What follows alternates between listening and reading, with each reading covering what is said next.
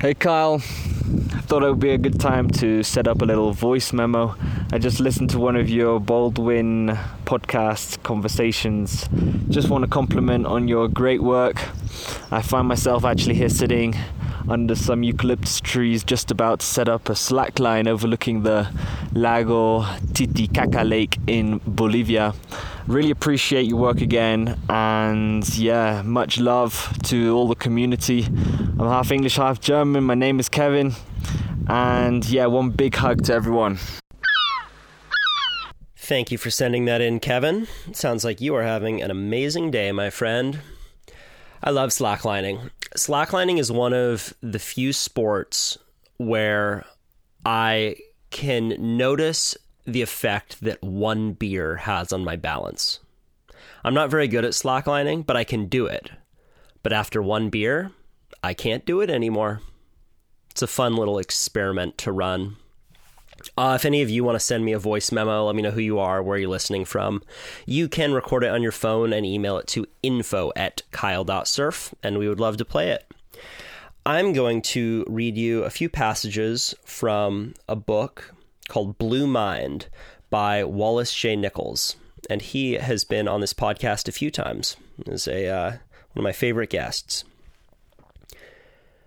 One of the many possible ways to describe a life would be as a series of encounters with various bodies of water. Time spent in, on, under, or near water, interspersed with the periods spent thinking about where, when, and how to reach it next. My first body of water, of course, was experienced as a zygote in my mother's womb, and the last, as I imagine it now, will be in the form of ashes cast over the Pacific. In between, I have been fascinated by, and privileged to, know many ponds, tanks, rivers, bottles, pools, lakes, streams, buckets, waterfalls, quarries, tubs, mists, oceans, downpours, and puddles. Once again, that was from Blue Mind. All right, guys, I have some exciting news to share with all of you. And I'm going to start it uh, by telling you two stories. The first is a story about one of my best buddies named Shane. And Shane uh, was the art director for the Motherfucker Awards. He is a painter, and we've been buddies since high school. And uh, one day, a few years back, Shane came over to my house and he said, Hey, man, um, have you ever heard of Joe Rogan? I'm like, no. He's like, dude, he just did this podcast with a guy named Aubrey Marcus, and they talk about ayahuasca, which is this psychedelic that it's this vine, and it's this crazy story, man. And we sat down in my living room and we listened to a podcast, which I had never heard of. I didn't know what a podcast was. I didn't know what ayahuasca was. I didn't know who Joe Rogan was. And we listened to these these unfiltered tales.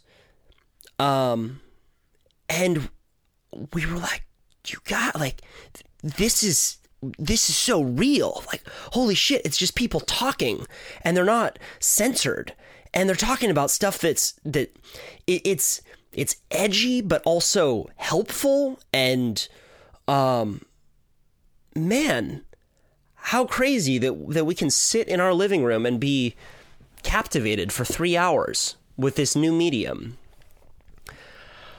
um and then uh, I started listening to more podcasts and started enjoying them more and one day, uh, I got hit up by a guy named Brendan.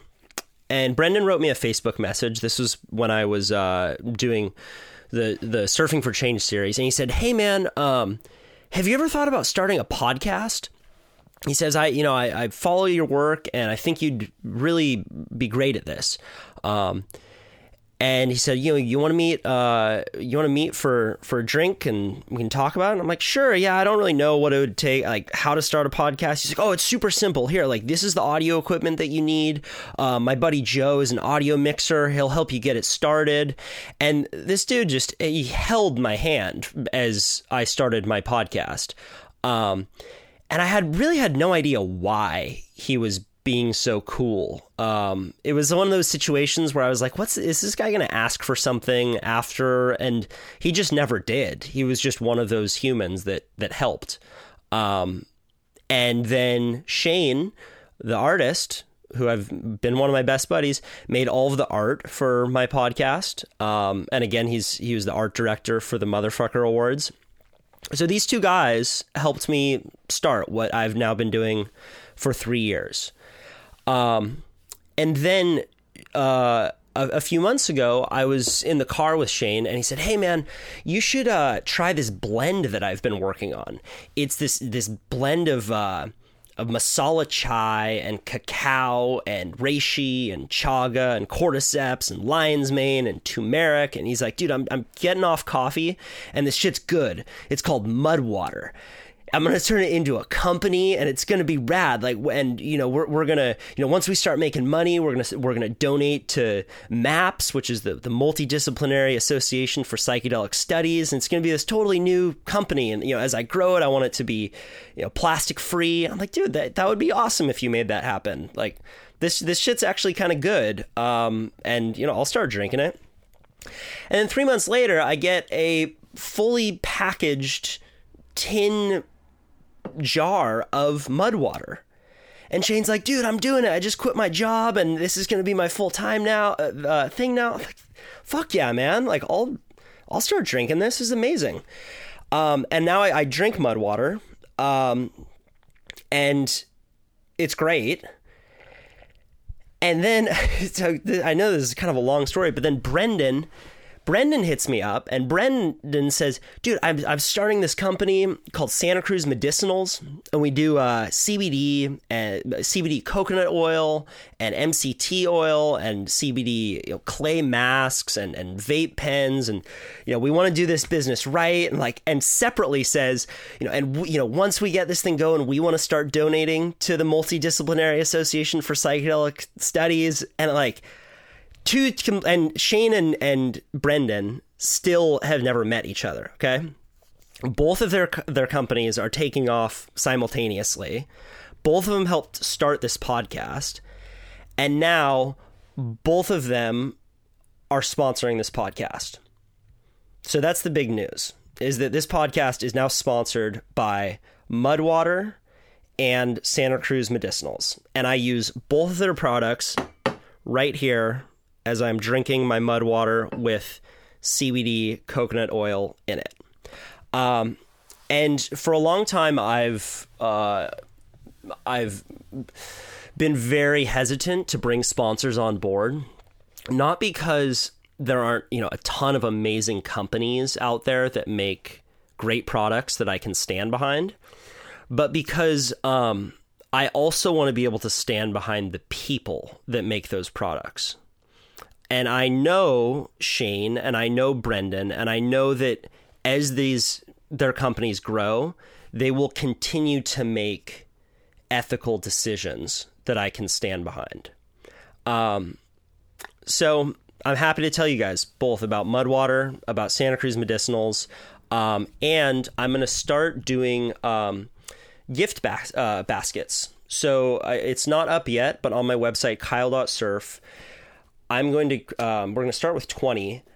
I'm going to give 20 signed copies of Wallace J. Nichols' book Blue Mind with um, Santa Cruz Medicinals products and Mudwater in it at a greatly discounted price. So all of you guys who listen to this podcast will be able to get a deal on all of this. And um, I'm thinking I'm going to do a new book every month. I'm going to start with 20. If you guys like it, you know, I can up the number. But um, this shift in in how I'm going to be able to make money with the podcast is going to allow me to do it um, pretty much full time, and that's fucking amazing. So I'm so grateful to Mudwater and to Santa Cruz Medicinals for allowing me to do this.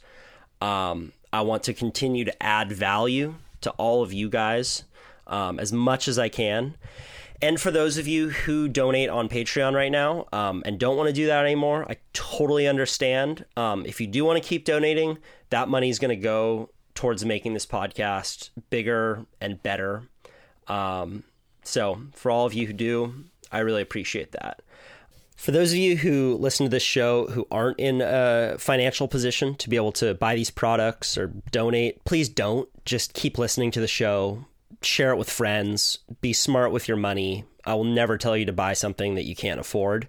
Um, but for those of you who who do have a little bit of extra cash and you want to buy some some great stuff uh, for Christmas, for the relatives, go to mudwtr.com. That's mudwtr.com and scmedicinals.com. That's scmedicinals.com.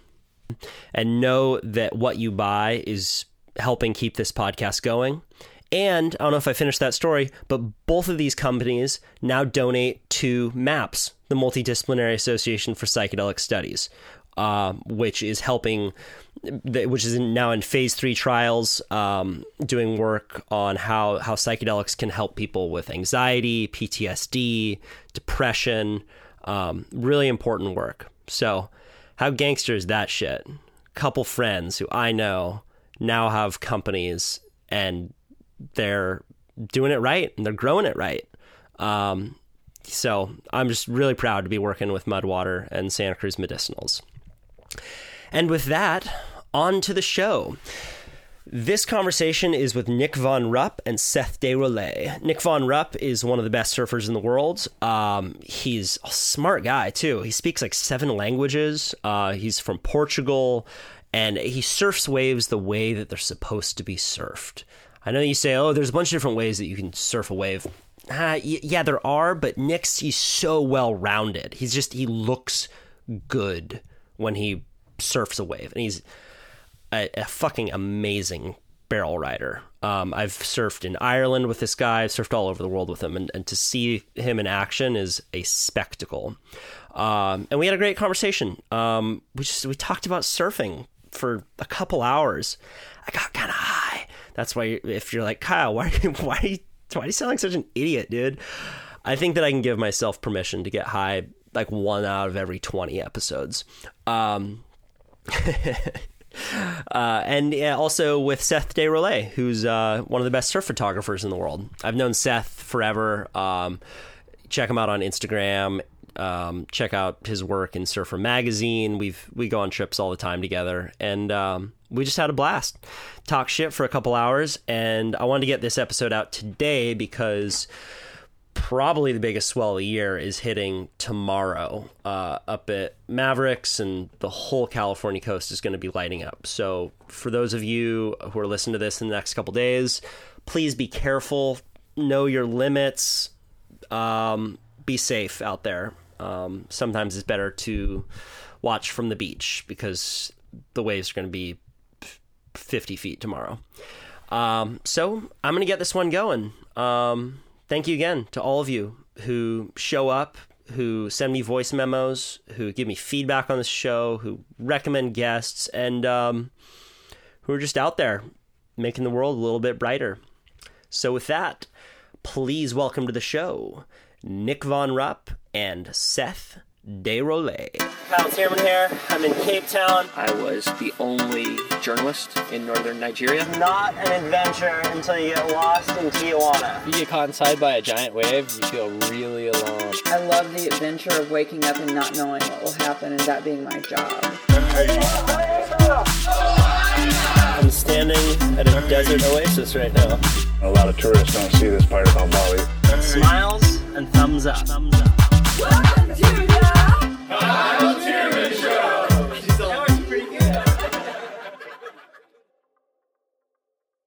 Twelve million habitats. Um, It's like New York City plus a couple exactly. so it's a really small country. Um, we're really close. So basically, it's really funny the way if you look at Europe geographically. So you got the rich countries in the north, um, Finland, Sweden. As you go south, you got Germany, France, Spain, Portugal. It starts getting poorer and poorer, and then you go to Africa. So Portugal is right between, you know, Europe. It's the bridge from Europe, Europe to, to Africa. It's- It's pretty funny because They weren't very smart because the better weather is further south. You would have think that the people with all the money would have taken the nice sunny weather, It- not the freezing cold tundra. That's exactly well. That's what ha- what's happening right now. All the people from the north are moving south because Portugal is an amazing country, and it's that hot that people don't get to work. You know, so we leave the cold, you know, European northern countries to do all the work, and we we take in the sun. Right. So you get a lot of sun in Portugal. Yeah, it's it's it's really similar weather to California. Actually, it's um Really similar. yeah mild water Wet- never and wetsuits most of the year. yeah three two it never and the water temperature doesn't change much during winter and summer. Um, it's it's pretty similar. It's like Santa Barbara. It's got that kind of vibe to it, like That's four amazing. threes and hoods in the in the winter, and like three twos in the summer. I like wearing a wetsuit more than board shorts Me sometimes. too. I like a can't- thin wetsuit. Oh, I can't stand surfing in in It's- board shorts. it's amazing. It's amazing to put, you know what, like hands down, not going through the hassle of putting on a wetsuit. You know, just putting on your shorts and jumping in the water, going for a wave, and coming back in. You don't do that with a wetsuit. Yes. You know, like you surf way more times. you in surf the more day. time. Yeah. yeah. You know, you just you you know you just want to jump in the water, go for two waves, come back in. That's you know. true. When I'm in Australia and I'm sitting there and the water's warm and the surf looks like, eh, at home I'd go home for sure. Yeah. But there I'm like, ah, I can just throw on my trunks, get four waves, and get out. It Yeah. sounds great. Yeah, surfing in board shorts is like snacking throughout the day. Totally. You can go out for 20 minutes, you can come in, you can see the wind switch, you can go out for another 20 minutes, you can come in. Whereas surfing in a place like Ireland is like eating one huge meal. Exactly. Dedicated. You're dedicated. and you you you feel that meal for. Oh, oh my god, the closest I've ever come to drowning was after I surfed in Ireland trying to get my wetsuit off. Yeah, yeah, yeah. exactly. Fuck, let me get this off, please. I'll do anything. But I like I like the comfort of surfing in a wetsuit. There's just something about it that like makes me feel because I do it every day. When I get in trunks, I feel like I'm in a foreign environment. What kind of wetsuit do you wear? Uh, I actually just got a new XL. Those are nice wetsuits. I get a, I got a bunch of new wetsuits from a bunch of different companies, and I got an O'Neill, a Volt, and an XL. And I gotta say, the XL is it's good. it's next Good. level. Yeah. Nothing better than Hurley. I tell you that. hey, but I, I tell you what, I feel like, Pepsi is the choice of a new generation. um, but going back to your conversation, I've always felt that like that I charge way harder in a suit than I do in board shorts, especially when it's what's when it's a hooded suit. I feel super protected with gloves and boots. You know, it feels like you're you're gearing up for for like a fight. You know, For going sure. to war. Yeah, you it's like battle. It's and then you're out there, you're like protected, super like, you know, tucked in in your wetsuit, and it just makes you go. That's that's the feeling I get. Yeah. You know? You ever tape your wetsuit? You ever put duct tape around the cuffs of your wetsuit? No, No. I saw some guys doing that recently. Really? And it would kind of make sense for big wave surfing because shit can get blown off. But uh Oh, taping. Okay. taping, you know what I mean? yeah, like you tape around the the edges because uh stuff gets blown up, but I don't know. It was, Yeah, there was Eh. actually the scariest situation I had. Um, well, you know, if a glove flies off or a boot glove flies off, there's no worries. But I had my wetsuit pulled up all to my top of my face, where like, you know, I was underwater panicking because it's just a strange feeling. yeah, it feels like you're getting wrapped up in a bag. Yeah, yeah. Where was good. that? That was in. Um, you want details? Yeah, GPS dude. coordinates. No, just tell me a story. exactly. if it's a No, secret got- spot, you can just we were surfing. change the name. You know, it wasn't like a huge wave, um, but we got some pretty heavy like slabs in, in Portugal, um, outer reefs, kind of, you know, just big barrels that it's it's a mix between like a you know normal slab and like a outer reef kind of deep water thing. So I fell on this wave, pretty bad wipeout. I think took me pretty deep, and yeah, it was so violent that it just you know, like my hood just got pushed up, and and I remember I came up, like Ski was right there to pick me up, and the dude said I was like red, you know, like in panic, panic Whoa. yeah, you come up and it's a headless man. Exactly, exactly. So it was, um, yeah, it was pretty scary. That was that was definitely one of, you know, when you, when something happens you don't expect, you know, like you think you got everything in, under control. You know, you've you've fallen a million times. You've been almost had two wave hold downs, but then that happens. It's like, wow. Yeah, something that you didn't expect. Mm, That's a good point. Because Yeah. if you fall on a big wave, you can kind of go into a mode that you expected because you thought about it before. But it's like when shit throws you a curveball and something happens completely. Like I was surfing, like this pelican came down and just popped me in the head. I didn't expect that. It was scarier than almost drowning. Exactly. Well, yeah, totally. You know, we, we you know when you fall, it's just you've done it. You, you've been in that situation a million Right. times. You know, you've You already know what it feels like. You know how long it takes, how heavy, like where it's gonna throw you. And then you know, like, okay, now it's time to come up, and all of a sudden, you know, something completely different happens that you're not expecting, that's when for me is is kind of Right. Did you always like Mm-hmm. surfing big waves? um, it's a funny one because, well, I grew up like that in a way. Like we got big waves in Portugal in general. Like we got plenty of swell every time. We got a lot of reef breaks. I wouldn't say I, I was like the bravest kid. Um, something that I I wouldn't say I was scared of waves, but something that really pa- made me panic was rocks.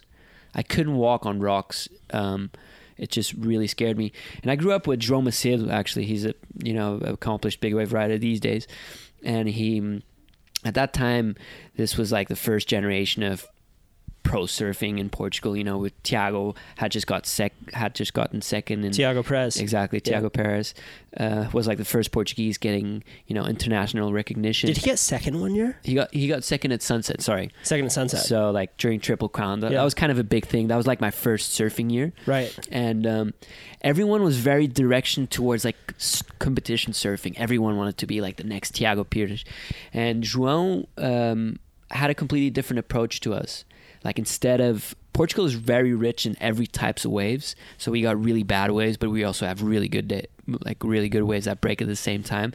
So there was a culture leaning towards getting as good as you can in, in bad waves so you can qualify, you know, get good on the QS. And João always took us in a different direction. He like, hey guys, let's you know, like surfing small waves is important, but let's, you know, let's go explore. Let's go surf these reef breaks that no one wants to surf because, you know, it, you know, surfing six foot waves, 10 foot waves, when you're Grom, it's, it's, it's a, it's, you know, it's, it, it's a hustle, you know, For you got to run after it after tides. And it's, you know, growing up as a Grom, it's scary, but it, it was really cool. It was a really amazing experience to, you know, to experience the true surfing you understand the the essence of surfing of going out and exploring and surfing good waves and and doing it for the right reasons not for a title not for becoming the best but really for you know enjoying great great waves with your friends and Sure. Well, you guys get so much swell in Portugal too. Portugal is man it's it's been a it's been an emotional roller coaster to be honest and just you know where Portugal was 5 years ago and where it is these days What do you mean? just you know, I used to travel the world and tell people about Portugal and no one cared. It was like, yeah, yeah, Portugal, what? Spain, Brazil?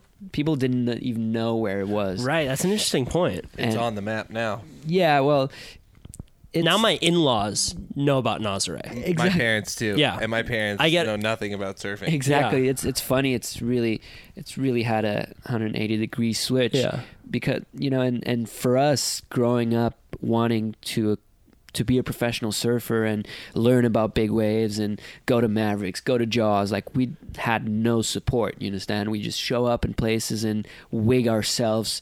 You know, try to make it happen for some reason. You know, and um, it was far away from home. We'd like be gone all year. We would go to Hawaii. We go to Australia. Try to learn with the best. And I feel like that's changed. Like yeah, now you guys have crazy support. You guys get like training support and pool support. And, Yeah. like, dude, Well, like, now you no have the place be- but I'm- I'm and not- now you have the best surfers in the world coming to Ex- you. Exactly. That's the difference. That's that, that's where I wanted to come. It's not not so much like a what has created around. It's like it's surfing. Like Portugal is a hub, an international hub for surfing these days. Everyone that you know surfs big waves these days and and wants to be on the on the world tour and and you know get XXL nominees is coming to Portugal and at least checking it out. You know, it's it's pretty amazing. It's kind of it's found its place as the beginning of the season for big wave surfing, and it's it's really inspiring. You know, like I I got everything at half an hour distance from my house these days. You know, the latest safety meetings, the latest equipment for surfboards, paddle, you know, paddle and quad, and um, it's do you, just Do you live close to Nazare? yeah, I live like an hour away, but it's it's it's just a wave rich. Um, Dude, that place looks amazing. I've never been there. Yeah. I really want to come to Portugal, but th- the energy at a wave like Nazare, like I can only imagine the amount of energy that's comes through that canyon and to see those peaks. It's like the a wonder of of the moving on the inside. It's like a wonder of the world. It is a wonder of the world. Like you stand up and you look down at these rips and swirls, and you're like, you can't even believe how much water is actually moving. And like watching guys move underwater and where they go down to where they pop up, and like just thinking, knowing how the beatings I've taken and like what they're doing between point A and point B Fuck. is next level. Yeah, are there crazy currents that come through that? Because it's uh, like I would imagine that a lot of the swells are ping ponging off that cliff, and how does the whole thing work? Well, there's one of the deep, deepest underwater canyons in the world that filters all the swell into one direction, into one, you know, a little stretch of coastline. So it's an man. Nazare is is the how do you like the stadium of of surfing, and you know, like y- you're right there. The wave breaks right there. It's You like a can see it. cathedral. You It's a are. It's like if you exactly. had like a bird's eye view of Mavs from the channel, and you have a fort to stand on, and you're watching guys up above go below you on like sixty footers, and you're just like, "Whole." It's a- and the thing that's crazy is how long it is. Like if you whip into one outside the fort on a big day, and you kick out, you've covered probably hundreds of yards. Like it's like snowboarding down a mountain because of how long you're going. It's like the endless ride. Like it's crazy the distance they traveled. That was, I think, the thing that blew my mind the most when I saw it because we, we saw it pretty big and it was how far a distance they're going from when they let go of the rope. It's not like a short, quick get in, get in, get out kind of deal. It's like you're riding this swell for like a distance. Like you got time to oh, all over the place. You're snowboarding down a double black diamond. yeah, totally. You're seriously snowboarding. You see some of those people out there, you know, like they're snowboarding. You, f- I feel like tow surfing at Nazare is closer to snowboarding than it is to surfing. Totally. You're ollieing like mogul to mogul. You're like, there's like big bumps in these waves and you're going so fast. You're just like, click to the next one, like connecting the dots. Yeah. Well, the point is, you know, there's been a lot of good press about Nazare. There's been a lot of bad press about Nazare. People say all sorts of stuff, but what you can't deny is that it's the most consistent wave in the world. Okay, we're okay. Mavericks is has been really consistent this year. It's it's going to break next week straight. It's a very inconsistent wave, But though. yeah, well, this year that's what I mean. You understand? Right. For example, okay, we're going. How many swells have you had this year? That's been twenty foot. What? There's been three swells. Okay, let's say Nazare has had. 20 days at 20 feet. ah, man, I'd say more than twenty Yeah. days at twenty feet Already. Yeah, you know. Already. They'll get 50, 60 big wave days in a year. yeah. So there's no place like that. And when I'm speaking like guys like Billy that are not the greatest fans of, of Nazare, I 100% agree. Nazare is not the best big wave spot in the world. You know, I froth way more on a wave like Mavericks, where you can actually like get a steep drop and pull into a barrel, um, or Jaws, which is a point break. You know, just perfect when you know the energy you feel out there. But you can't deny the consistency of Nazare, and you can't deny the the m- mountains of water, the size of that thing. It's fucked up. Yeah, You I know I love the mean? snowboarding comparison. Dude, it's it makes me think of Jeremy Jones Totally. snowboarding it's down what it makes you think of. Yeah. It does. And like, or re- like anyone who can really like truly further. You ever see Jeremy. Jones movie Further? Yeah. all those ones. He's where- incredible. Yeah, those those far back shots. That's Yeah. what Nazare looks like. It does. But there's so much ground still to be broken at Nazare. Yeah. Oh, it's so much ground. And They're people ones that get hollow. They're, you'll see these 50 footers just go, God. So I, t- I tell you, I tell you what. So Nazare is can be mushy if you're surfing the outside peak. If you actually got the balls to whip into to those inside bombs, like people are starting to do, and do proper tow performance surfing, there's gonna be some fucked up shit that's gonna happen. You know, like guys like Chumbo, like it's there's some scary shit, and y- you know, like you're pulling into uh, 60 80 foot bar- like huge barrels you know But on the inside, on the inside right? Yeah. My thoughts on Nazare are very similar to yours. I think why people hate on it, the reason why I hate on it sometimes is that you have guys that aren't very good at surfing catching hundred foot waves, and it's like, uh, yeah, was it that hard? Like you didn't you didn't catch the wave yourself. Whereas I think that what you're doing, the reason I like you as a surfer is you're a tube hound. Like you're not just out there to catch the biggest wave in the world and snowboard down it. You want to find the barrel. Yeah, well, I don't know. That's that's my passion. Right. You know, like we all know the the the mother of of of, of the turn of mu- of all turns is is getting into that barrel. You know? Yeah. The Holy Grail. The Holy Grail, exactly. Um, you know, that's Nazare. You know, it's it's really has attracted a lot of people. I don't know, man. It's it's hard to say. Everyone, you know, it's it has attracted people that maybe don't have the experience to be there. You understand? Sure.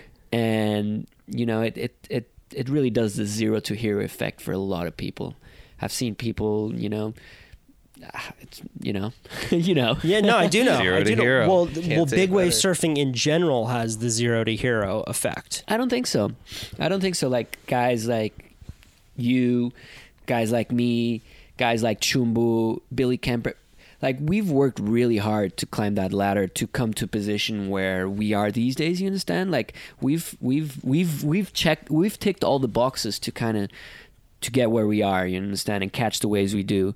I feel like you know out of nazare you can buy your ticket to to kind of status Right. you understand? And i don't think that's right you know? Like it's like building a house without pillars kind of you know? Like it's gonna break eventually. And um It's a very good analogy. yeah i don't know it's i don't know it's it's Yeah, no, I, I 100% hear you on that. I think that um, big wave surfing is unique in the way that non surfers are also interested in it. If you see Yeah. someone catch, you know, It's like, the only thing they'll ever be interested. the only thing they'll ever be interested in. I come from a no surfing background. Right. Nobody I grew up with surfed. My parents don't surf, and I could say anything about surfing that to any one of us is like common knowledge, and they would look at me like I'm clueless. I would say maybe two out of five people probably know who Kelly Slater is. Right. and that's mostly because he was on Baywatch or something else. it has nothing to do with the surfing. But they wouldn't out- know he's a world champion, how many times, or any of this. But every single person has been in the ocean. So when you see surf that's so big that it could kill you and it's mystifying, it can capture their imagination. 10 turns to the beach, no matter how crazy the blowtails are, will never capture the public's imagination. the most common question a surfer will ever get do you know Laird Hamilton? or garrett mcnamara or Garrett McNamara. You know what's right. funny? So that's the that's the point, right? Is that Yeah. eight out of ten of those relatives might Yeah. know who Laird or Because Garrett they were are. with Anderson Cooper. Right. And they can see it and it looks death defying. So they're staring their own mortality in the face and it has a more uh, visceral reaction than just seeing some guy do an amazing blowtail reverse. Yeah. Yeah. That will just never. You don't you don't look at your own mortality by watching someone do a blowtail reverse. No, Yeah. you don't. So your point you know what it co- it has come to a point you know nazare is one of one of the most important most important cultural um, venues in portugal you understand like right. As a tourist attraction, As a it is tourist- next level. Really? It is wild. People- it is busloads. Day, even on flat days, it is busloads of people walking down the road to the fort. It is cr- the tourism blow up is. I was garrett mcnamara is one of the biggest celebrities in portugal i'd say top i'm, I'm gonna say top two after cristiano like the second most famous dude my sister is six years old and she comes up to me asking if i know garrett mcnamara So he's he's really like what he had what he has done over there is amazing. Is amazing. You know, it's it's really it's it's exper- it's he has experienced he had the power t- to really change It's city. insane. he So revitalized the town. It's Exactly. crazy. You can Wow. see like the growth and the rebuild because it's an old town, and you can see how crumbled and falling apart it is at the structure. what does it look like? It's like an old European Portuguese beach town, but it's bigger than you think. It's not. It's almost like a little mini city, but it's not like big buildings. It's old cobblestone streets, like real classic Europe. small small streets. But it's old, and you can see it's kind of dirty, and it's kind of it's got a an older vibe of just kind of poverty and struggle, and then you can see this surface of sudden influx of money on top of it. because there's this sudden huge influx of tourism from this old town that nobody thought about. Nobody stopped there. Nobody nobody other than the people that live there. It wasn't like this booming hub, but now all of a sudden it is like tour buses turning in these tiny streets that aren't made for tour buses, but it's beautiful. It's got these beautiful old just stone cobbles and churches and it's it's really pretty. It's really special. It's yeah, it's it's amazing. I, you know, growing up as a Grom competing, we used to have events at Nazaré, and no one wanted to stay in Nazaré. You know, like it's just too far away. It's too cold, and the waves are not that great. You know, while they do get good, but it's just not consistent at- as other spots. Is Nazare a consistent spot as a small wave? there's just not many options right there, you know. There's Nazare, um, which is 20 foot almost every day. Around the corner, there's a little right. There's another beach break further down that's pretty slabby kind of beach break, which is fun too. But you just don't have that consistency as you have in Ericeira or where I live. There's just a lot of options for different types of waves, like Peniche. So it's you know Nazaré wasn't very attractive. Um, it's just a fisherman town. Not you know it's a lot of nice people and and uh, you know a lot of great food, but very humble and and real. You understand? Like you know it's Yeah. Now I'm picturing a lot of fish markets on Yeah, ex- cobblestone exactly. streets. That's- yeah, exactly. It's very you can tell it's very local. It's not something that has had this famous cathedral that for the last hundred years people have been repeatedly coming to see. So this industry of tourism has built up around it. It's but it's this beautiful beachfront port. So there's really one street along the beach that has all the shops and that's like where everything is and then as you kind of move back into town you kind of get this real kind of working class locals you That's know cool. it's not like a high money you're not seeing these huge mansions on the beach of like Yeah. overindulgence Yeah, It's I get the picture. real rootsy vibe So I'm friends with a guy named Kamaki Worthington. He's a Hawaiian waterman who does uh, safety for Garrett. Um, he lives on the North Shore. Super nice guy. And he told me after uh, going over there for one of his first times, he said the pull that Garrett McNamara has in Portugal is insane. He got like he got the navy or something to show up on the beach and do extra safety for them or like I just heard these stories that like that's a it's amazing. Yeah, to hear that you say that Garrett is one of the biggest celebrities in the country. it's it's it's it's amazing that like the access to politicians we have in Portugal and how involved they are with surfing is is just you know you don't see that nowhere. Um, you know they obviously the you know politicians al- also see surfing as a way of promotion, uh, Right. but you know like the county of Nazaré is super in sync with the surfers and the safety of the place. So they put in, you know, they put it on the, on the big days. They they put in extra safety. They take care of uh, ambulances on the beach. You know, they they have they open up the fort for people to, you know, they have filmers, photographers, and it's it's pretty amazing. They're know. accommodating. Yeah, they're super accommodating. It's it's it's cool. if you ever go there on a big day make sure you climb down the ladder on the backside of the fort to the lower level and go down there and watch for a little bit it's an experience that is definitely worth doing it's one of those things in my world travels that i'll remember forever Yeah. It's the sketchiest ladder setup, and you go to this lower level, and you're just watching like sixty foot miles of water, and you're down at like lo- lower crazy. level, It's and crazy. the rock's sticking there, and it's And, hitting the dude, rock, and like hundred foot explosions, and you're just sitting there like, There's a ladder that goes all the way down. Is is that the one yeah, you're talking about? talking about, yeah, There, honestly, there's someone that's gonna die there. for sure. But it's worth doing anyway.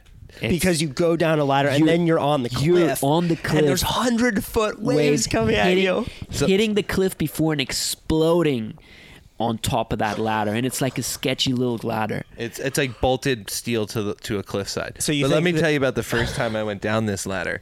So I had met these two German kids at Nick's house the night before, and we had had this great family dinner. And then I I see them the next morning, and it turns out they're microdosing on acid, and they were tripping out of their mind. And this kid shows up with a joint about the size of my arm. And he like walks me down to this ladder, and I had no idea where I was going and he gets us all baked And we walk down there, and he like follows down this ladder. Turns out the kid's like a circus performer. He's like a German circus performer. So he's like all used to this high wire, whatever. And he just like scampers down this ladder like it was nothing. Meanwhile, I'm like white knuckling my way down this ladder. Can and it's you- easily 65 foot out the 60 back. okay and are, are is it would it be possible to get hit by a wave down there I don't or know. is it You don't- spray There's spray all It's over the place. oh my god it's tons of tons of water. It's there's so much water moving around you. You're thinking every wave's going to take you out, but we you know we never did. But here's this kid who is just out of his mind, and like takes us down there, and then we get down there finally, and then there's like a cliff wall, and it drops like probably 70, 80 more feet to the ocean. And he like gets up on the wall and stands there, and it's like blowing wind, spraying everything, and like puts his arms out. And this kid's like, I'm like, I'm like, I couldn't even do that sober. And here's this kid just tripped out on acid. I'm like, man, I really hope this kid doesn't fall right now. a little bit of acid can give you superpowers I know I can't. well, at least you can think you. Have you can think you have superpowers and it's all in the mind so then it becomes superpowers superpowers. but i wouldn't want to do that i don't like taking psychedelics in a high intensity situation. No, that sounds terrifying. But, But- just doing that you wouldn't need any drugs to No, dude, have that be a spiritual experience. I mean let's let's face it. Drugs hold on like they attach to receptors that you have in your mind that make you feel a certain thing. So the point of that is that those receptors are already there. So you could climb down a ladder and be watching 100 foot waves come in like these massive teepees that are as big as circus tents and those same receptors in your brain are going to fire off and you're going to feel like it's a spiritual experience like it's an altered experience and that's the shit.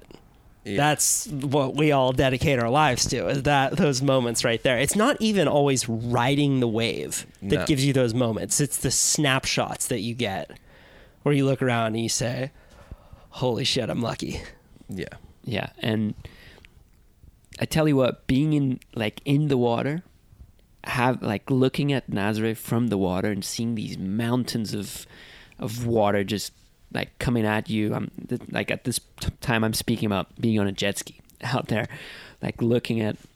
I lit just you know you don't need to paddle or anything. Just sitting on a jet ski and looking at mount like those huge mountains of water. It's just it's an experience. It's like looking at, you know, I had the same feeling when I went to the Grand Canyon, for instance. You know, just looking at like this, like the rawest, you know, just nature at its fullest right in front of you.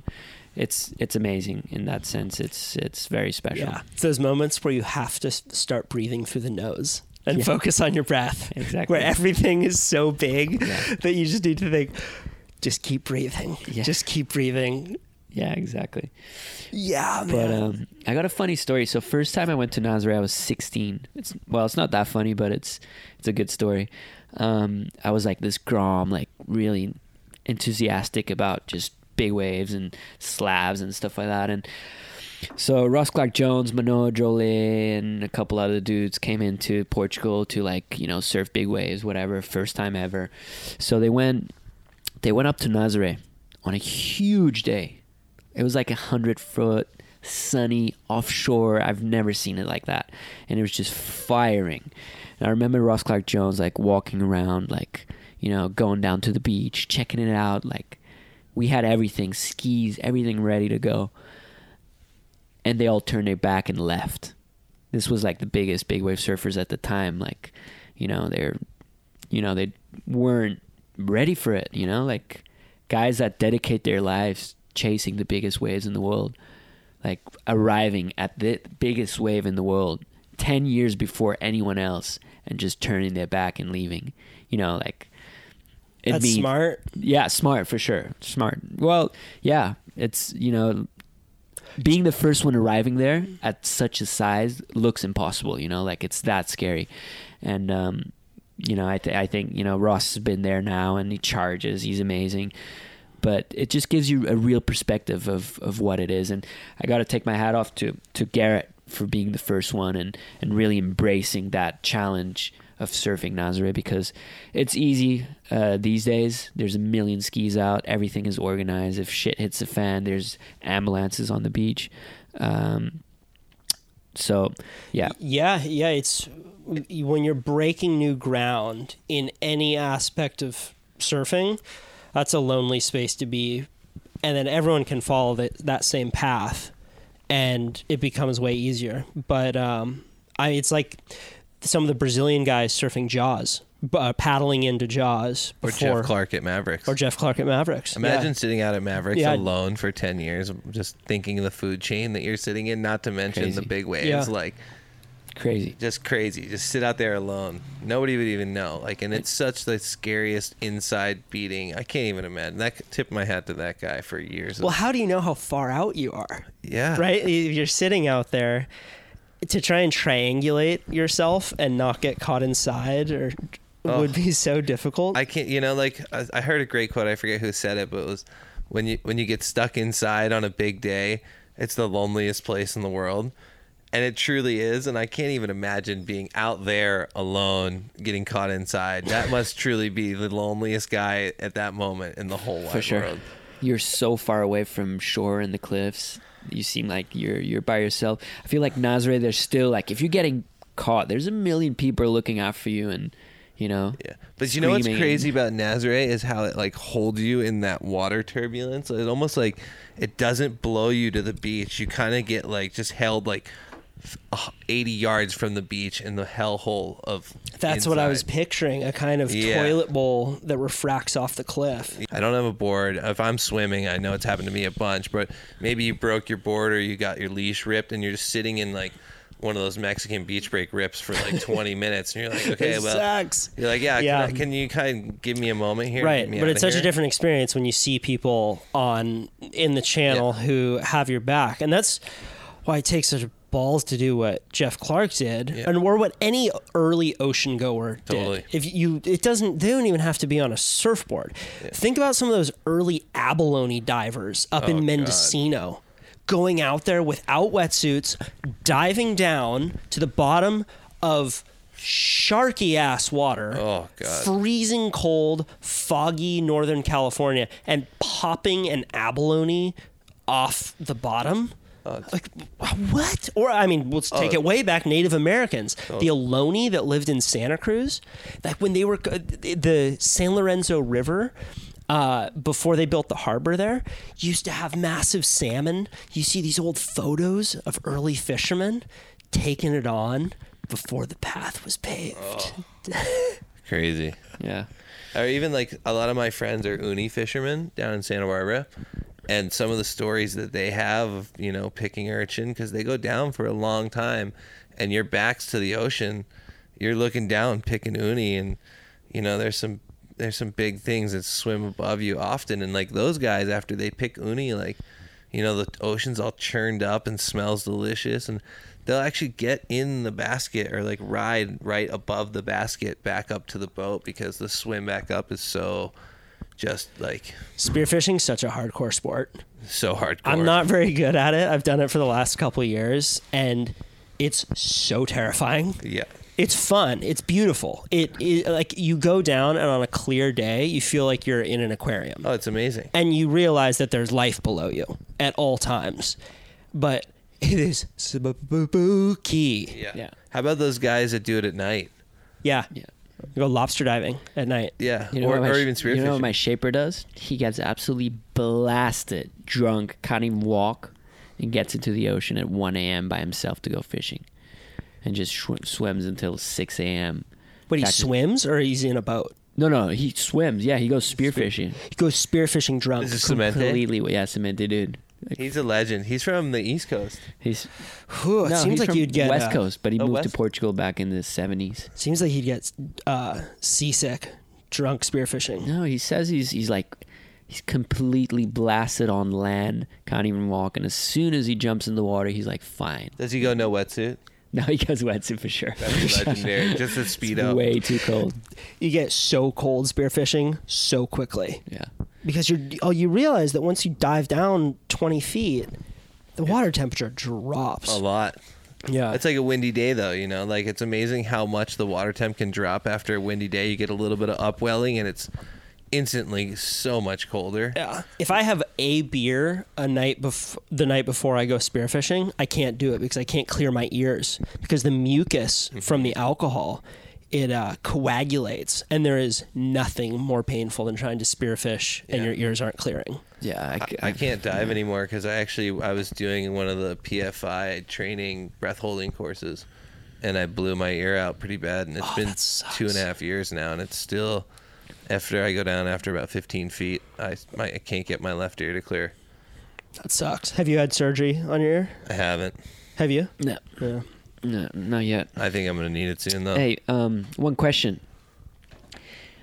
How do you feel like has the sport progressed um, out here at, at, at Mavericks before vest and after vest? Because I was watching a clip from '98 and dudes were absolutely charging, like packing the bowl, like behind the bowl without a vest. And I feel like sport has gotten so much safer with a vest. And I'm not sure if people are charging more. What do you think? I think that uh, the progression has been way more pronounced at Jaws. You see what those guys in Maui are doing and the way that they're riding big waves now. That is sick. Yeah, Seeing what was sure. going down at the Jaws contest, I think that um, Mavericks is a spot that a lot of people go to who aren't very good big wave surfers, and they're only out there because they have a vest and it's still it can be an accommodating big wave at a certain size when it's small enough because you're taking off in basically the same spot every time. So it's not very hard. But then once it gets to a certain size like we're going to see on this next swell there are two distinct groups. And everyone who doesn't isn't really sure about being out there moves to the shoulder and then you see a core group of guys like Well, Pete, like think- Pete Mel who will be over deep you'll see guys like Jamie Mitchell you'll see you know guys that really want it so the point is that I feel like at a certain size um, it almost becomes easier to get waves But, But- I also feel like Mavericks is a different kind of wave. Like Right. guys could send it at Mavericks back then, just like they do now, because the wave's not so much a performance wave. It's kind of a hero wave where it's one big peak and it's do you have the stones to go? Can you paddle into it? Can you make the drop? And can you make it to the channel? There's not this like Jaws is this long stretched out down the line perfect reef break where the quality of surfing has room to get better. Like I don't know how much more you can do at Mavericks that hasn't already been done because there's no way on a big day you're going to be able to paddle in on the bowl. It's just not it shelves too hard too quickly. what so to further answer your question it's a good question um, i think that one aspect where mavericks the surfing mavericks has progressed a lot in recent years is on the left For sure. The from guys like. Healey and Lucas Chumbo. I know that you're looking at the left, and even regular footers like uh, Russell Bierke. Like, I think that that there is room to catch a glory barrel out there, but I think that if uh, there were more tow days at Mavericks, that's where you'd see some crazy shit go down. I agree with both. Of that. I think Because- the left though is where really there's a, a. I don't think anybody has truly caught that left because I sit over there a lot and shoot pretty much from there all day, and I have seen waves come through that were so paddleable and got so crazy and so next level, stayed open, blew their guts out, and nobody has truly like found that well, you have diamond to yet. right. Well, if you're someone like Healey who maybe wants that, you need to sit inside and kind of on the shoulder. Oh, there's so many reasons it's hard because So- everyone's coming against you. Everyone's so you're coming like against the you, salmon exactly. upstream.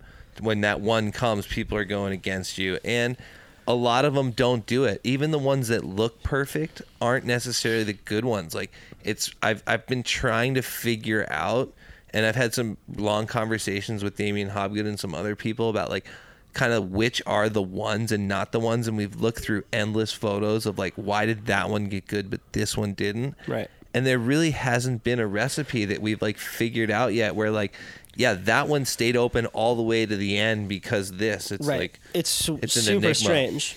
Uh, look, I have um, been surfing Mavericks with Tyler Fox pretty much every single time I surf it for the last five years now, and he has wanted a left for so long. And Tyler's a really good surfer. Amazing surfer. amazing. He's one of the people like yourself that is you're skilled in big waves and you're knifing it down the face. I'm not talking about you, Seth. Sorry. it's okay That you're not Seth. You're not knifing it down. no, I'm not, I don't knife anything Is an extremely good longboarder. He is, Yeah. and street skater. Yeah. I don't know if I'm gonna go with extremely good street no, I'm skater, not but good. I can do it I can Seth wiggle rides the nose. I can wiggle Um, yeah. So that's what I think. I, I and I would love to see a goofy footer like yourself go on a left and backdoor it, but you got to scream real loud because there's going to be a bunch of guys from outside that are going to want it on the right. Yeah, yeah. It's That wa- almost like they are too far outside, and they. That's, what's going to happen is, is they're going to be outside, and they're going to be just a, behind the cap, and it's going to give you that chance because they're going to miss it, and you're going to be underneath, and you're going to be able to get that. Yeah. That's when it's going to happen because otherwise, it is you just get railroaded every time by people going right. This would never happen, but I would love to see on a day like we have coming up where it's big and going to be offshore. Everyone to give a few ski drivers the first hour of the morning Yeah. so that they could tow guys in and you would see 15 of those barrels happen I in an hour Oh. and Seth would be in dreamland, shooting off of his ski on the inside left. But honestly, I, I it's hard to get excited about tow barrels. Like, Right. as great as it is, like, and I I've been at Chopes when it's 50 feet and shooting huge tubes, and the the 12 foot stuff where guys are paddling excites me 10 times more to shoot, 10 times more to look at. Like, I love it, and I'm worried for those There's- guys. And the towing is cool, but the there's just nothing like watching the boys like hang under the ledge and like put themselves and go for it, and like yelling and putting yourself in the spot and swimming in with them and being like, yeah, what were you going to say? no, it's it's funny because we were. I'm 28. I live close to Nazare. I was at Stretch Factory just now. We were preparing a tow board, and, I, and I've never ever prepared a tow board. You know, I was telling him he made me a tow board five years ago. I paid a grand and a half for that surfboard, and I've never used it. It's like, it's just like I don't get the buzz when I tow into a wave, I've towed a couple times. I tow. I have nothing against it. I think, you know, towing is great in the right moments, but you just don't get the same buzz. You know, like towing into a wave, it's like, yeah, you know, you come out, you're like, yep. Yeah. But when you're actually paddling for a wave, you're like, you're not sure if you're gonna make it. You take that steep drop. Like I, I feel like that's that's what it is all about. Like that steep drop. It's That's kind of like someone's us. holding your hand as you go through one of the most intense experiences of your life. Yeah. Like you want to do that al- alone. We have these various experiences in in life, whether it's walking up to a girl that you're nervous to talk to, or going on on a you know a psychedelic trip or something like that, or or paddling into the wave of your life.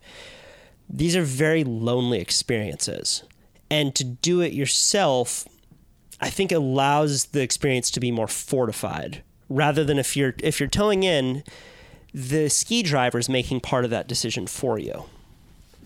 Well, I also just think the drop is by far the scariest part of surfing. Right. Once you're up and riding, you're so in the tune with surfing, but it's that commitment level of putting yourself in that place, and I think it's it's the most challenging part of riding a wave Right. is that criticalness of a big wave takeoff, big board, don't poke, Yeah. knife it, draw the right line. There's just so much intricacies involved. Yeah. Nick, did you go to uh, No Kandui this last year?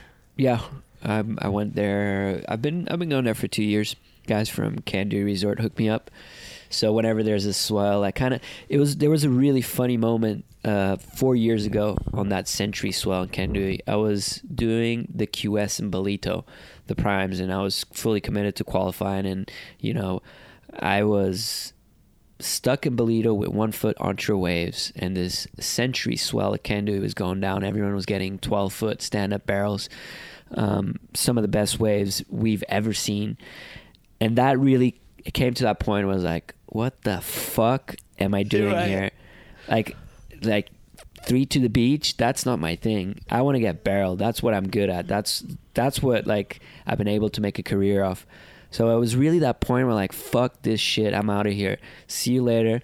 And that was it. That was my last year on the QS. And next year I went to Kandui. He got some sick waves, like some of best sessions of my life. And this year I went back and got absolutely flogged. and uh, yeah, and you've been uh, having a good last. It seems like you've been having a good last couple years in your surf career because you're focusing on your strengths. focusing on my strengths and mostly of all focusing on what I love to do. And you know, like I felt like for many years when I was doing the QS, I was worried about you know, I was young and it's it's really easy to follow the herd. It's really hard to, you know, kind of carve your own way and and like you got your spot in society you know like it's it's really hard to turn a different you know turn into a different road and it was really hard for me to take that decision to leave contest surfing behind and and focus on uh, what I really like Why was it hard? it's just hard because I'm dependent of sponsorships you know like it's it's you know if I'm not if I don't take the right decisions I can get dropped from one year to the other unfortunately I'm dependent on what other people think yeah, you know, yeah. and, and it really it really sucks. Um, you know, but it's it's cool, man. It you know if you if you really do what you love, Yeah. I feel like Well, whatever. you, you need to make your case bulletproof to your sponsors, which Yeah. is what you're trying to do. You, you're highly motivated going on all these different trips. So, and at the end of the year, you're not coming to the case with, "Hey, bro, I'm cool. Si- like, sign me up for another year, please, because we're Exactly. bros." Yeah, yeah. You're coming to them and you're like, "Fuck you, bitch! Check this out on Surfline, Surfer Magazine, and all this growth." Like, you, you need to make that case. GQ. GQ, you were in GQ. no, well, fuck. Uh, Let's not bring that up.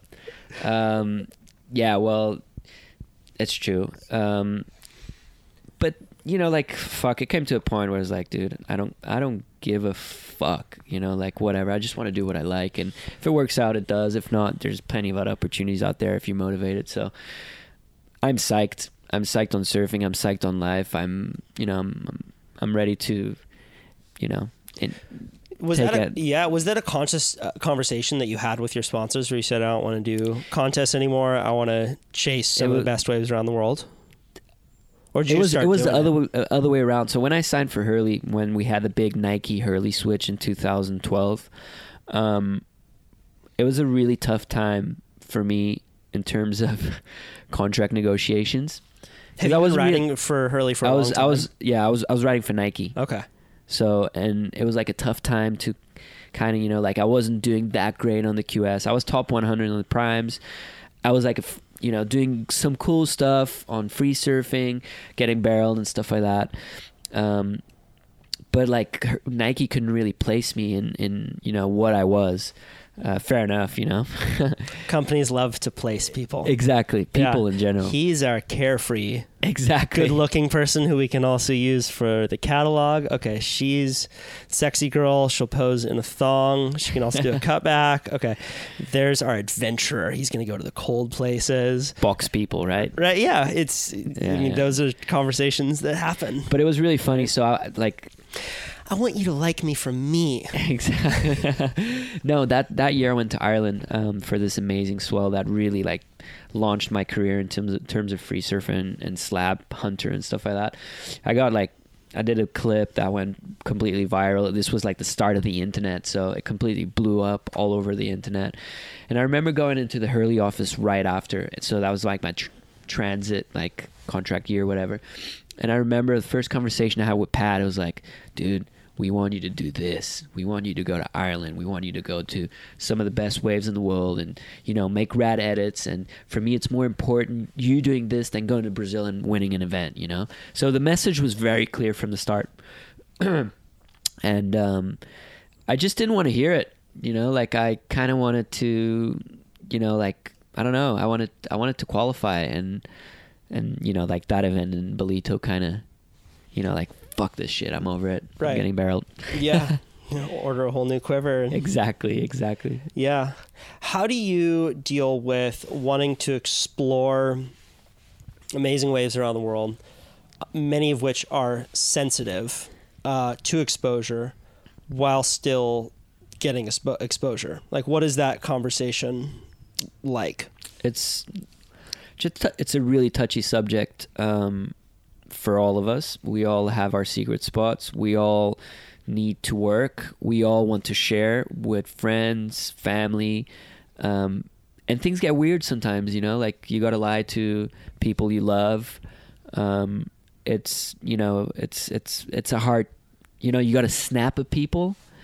You know, like I'm super welcoming, and then I gotta tell friends of mine like to not do shit. You know, it's I don't. You know, it's it it sucks. it's crazy the when you think about how many people you can talk to in 10 seconds on Instagram. Like it's it's we've never been through a point in time like this where one person can thoughtlessly post a photo of a sensitive spot and then it's ruined. It can change lives in It general. can change lives, yeah. it in one, on one swell, one swell, it, can change switch. a community. You know, Yep. there's you know from one second to the other, people see it. You know, surf tourism is is is a huge business these days. Surf camps are making millions and millions of dollars.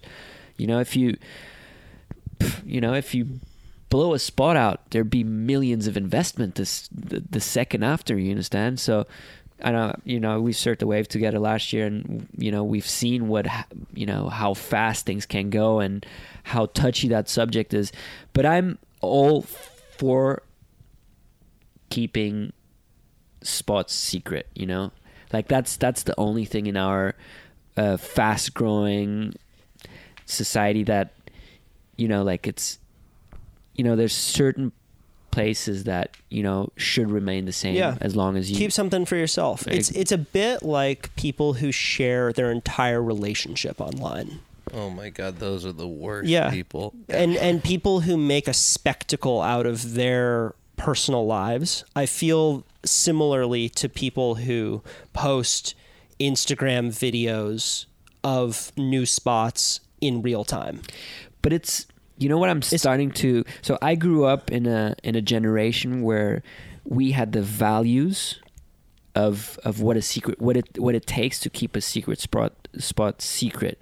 So we knew exactly what to do to kind of keep it to ourselves, to keep it between the local community. We still have amazing spots that we surf by ourselves and it's been like that for 10 years. There's a lot of people up there like let's say Brazilians, for instance, that grew up with millions of people on their beaches, and they have no clue what it is like to have a secret spot and preserve it. So it's like they don't do it in a bad way. They just didn't have the education to Yeah. understand. Just ignorance. Yeah. You know, if you grow up and um like my mom talks about this all the time. She said when she grew up you could drink water out of streams and now you can't do that. And s- she saw that shift. Growing up here, I would never drink water out of a stream in the city. But because I didn't experience that shift, I don't know what she lost. Yeah. Yeah, yeah, totally. Well, I mean, even the other just two mornings ago, we were we surfed Rincon first thing in the morning, and and while yeah, Rincon's a crowded spot, it still has some set of order, and you know, like there's do's and don'ts like any surf spot, and there's two vans of 12, 12 teenagers who piled out at six a.m. There was five guys in the lineup, and twelve kids from San Clemente had driven up, and they all came out at one time, and it went from five people in actually really fun waves to so crowded you couldn't even get around them. Yeah. there were so many of them, and they were like, "Oh, it's we we get this." We started heckling them. They're like, "Yeah, we get this all the time. We're from Trestles," and we're just like, "Dude, you know, it's like, Yeah. come on, it's just."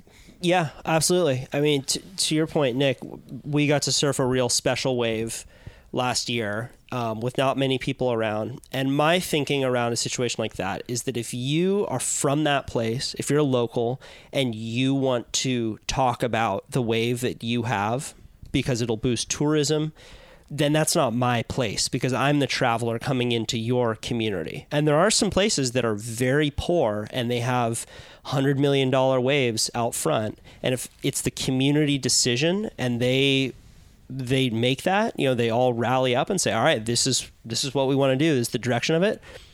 That's your decision.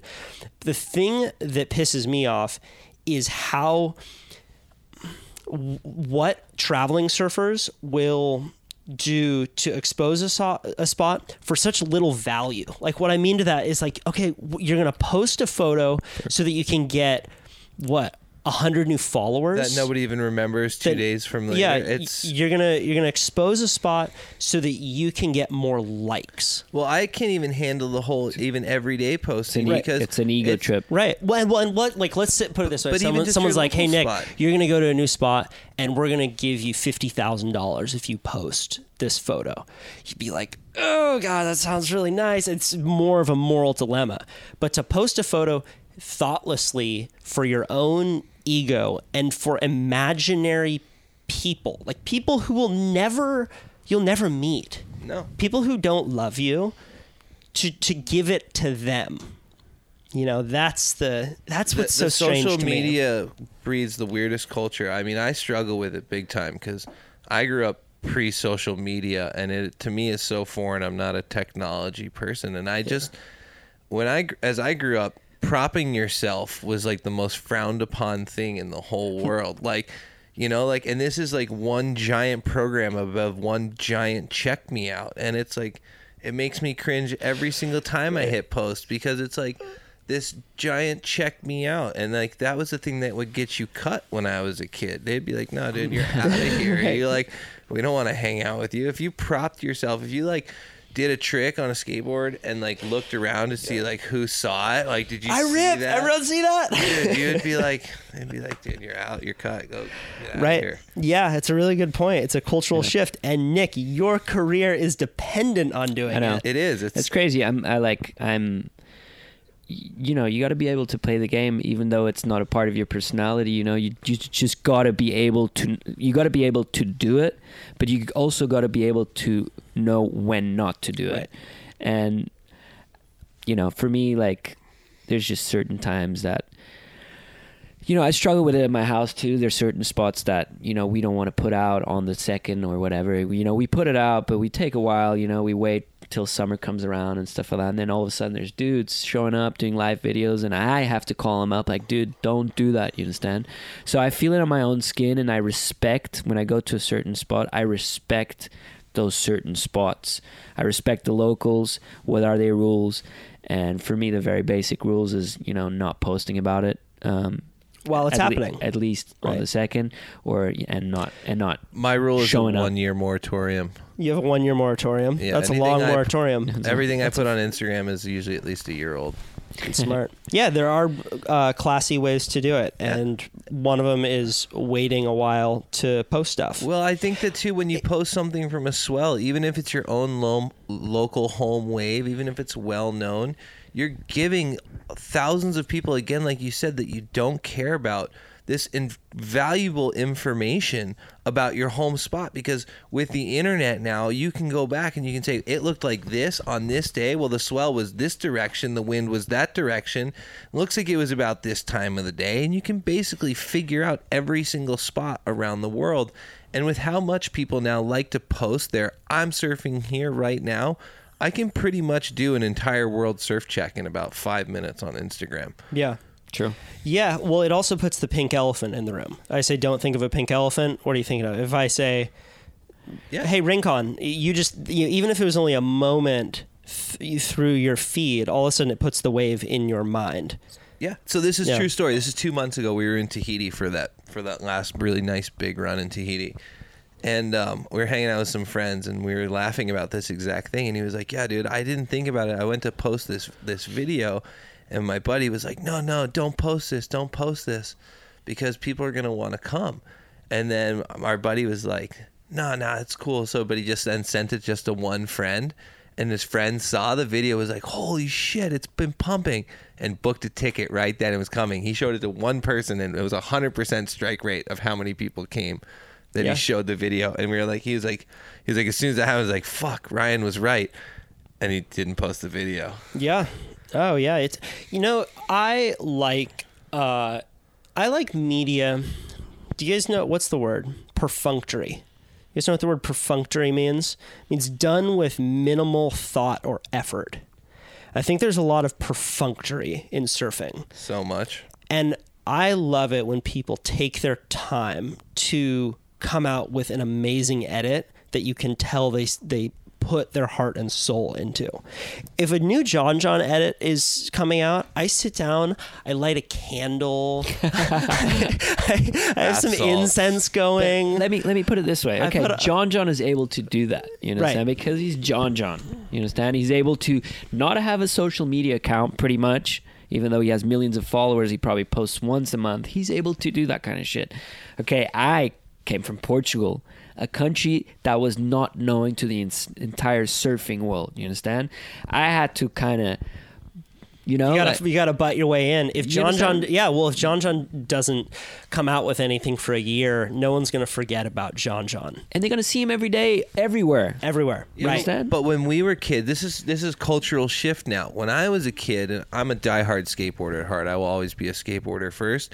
We used to sit and wait two years for the next Jamie Thomas zero edit, and we knew he was filming. The mags would let us know that he was filming, and it would build up this like unbelievable like anticipation. And you would be at the shop. You knew the video's out. It would say in the ad in the mag video out now. And you'd be there every day. Did it come? Did it come? Did it come? Yeah. and you would get this incredible feeling. So you would make your favorites because you were so under you were so starved for anything that when it came out so it was beautiful because these guys could work on these pieces for like years Yeah. two years and they would put out this art piece that was so magnificently done because it was nothing but bangers because they had the time to do it The world has no I- foreplay anymore. I- but I- you I have I- you have a that's a really No, interesting point. Yeah, that you made. you, basically, you know, like I got cut by a sponsor last year because he said I wasn't doing anything for the last two years. And I'm like, what are you talking about? I've been getting the craziest waves, you know, like I've been working on a movie for two years, got some of the craziest stuff I've ever done, better than ever.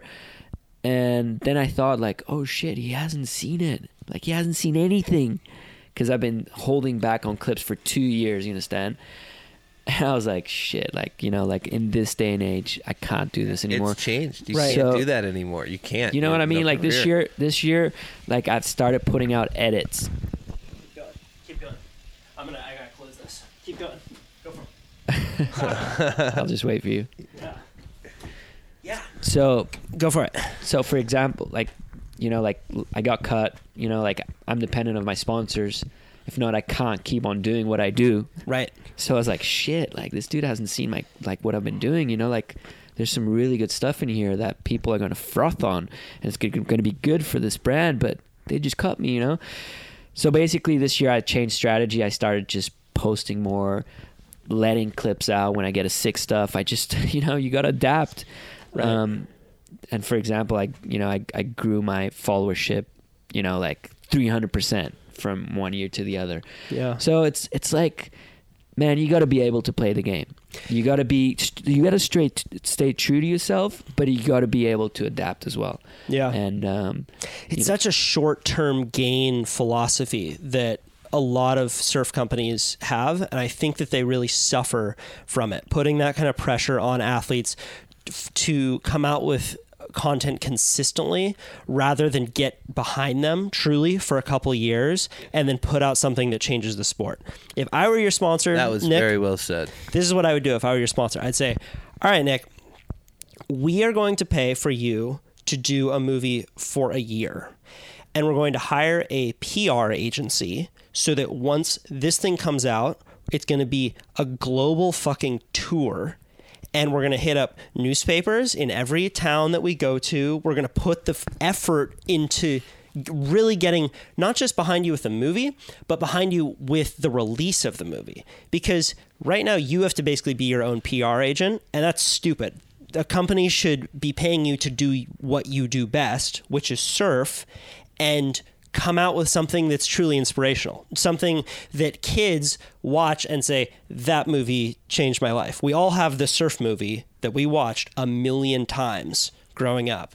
And th- I think that more companies should play that long term strategy. For sure. I mean, you think like uh, you guys, and this is another example of like a total is a person in a whole nother universe. But Alex Honnold, you guys see his movie uh, Free Solo. Free Solo. I haven't seen it, but I want to No. see it really badly. It'll change your life. Who is that guy? So Alex Honnold The gnarliest is guy on the planet.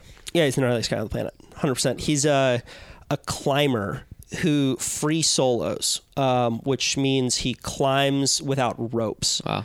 Um, not always, but he this last year did a uh, a route in Yosemite called El Capitan, and El Capitan is the Nazare of climbing.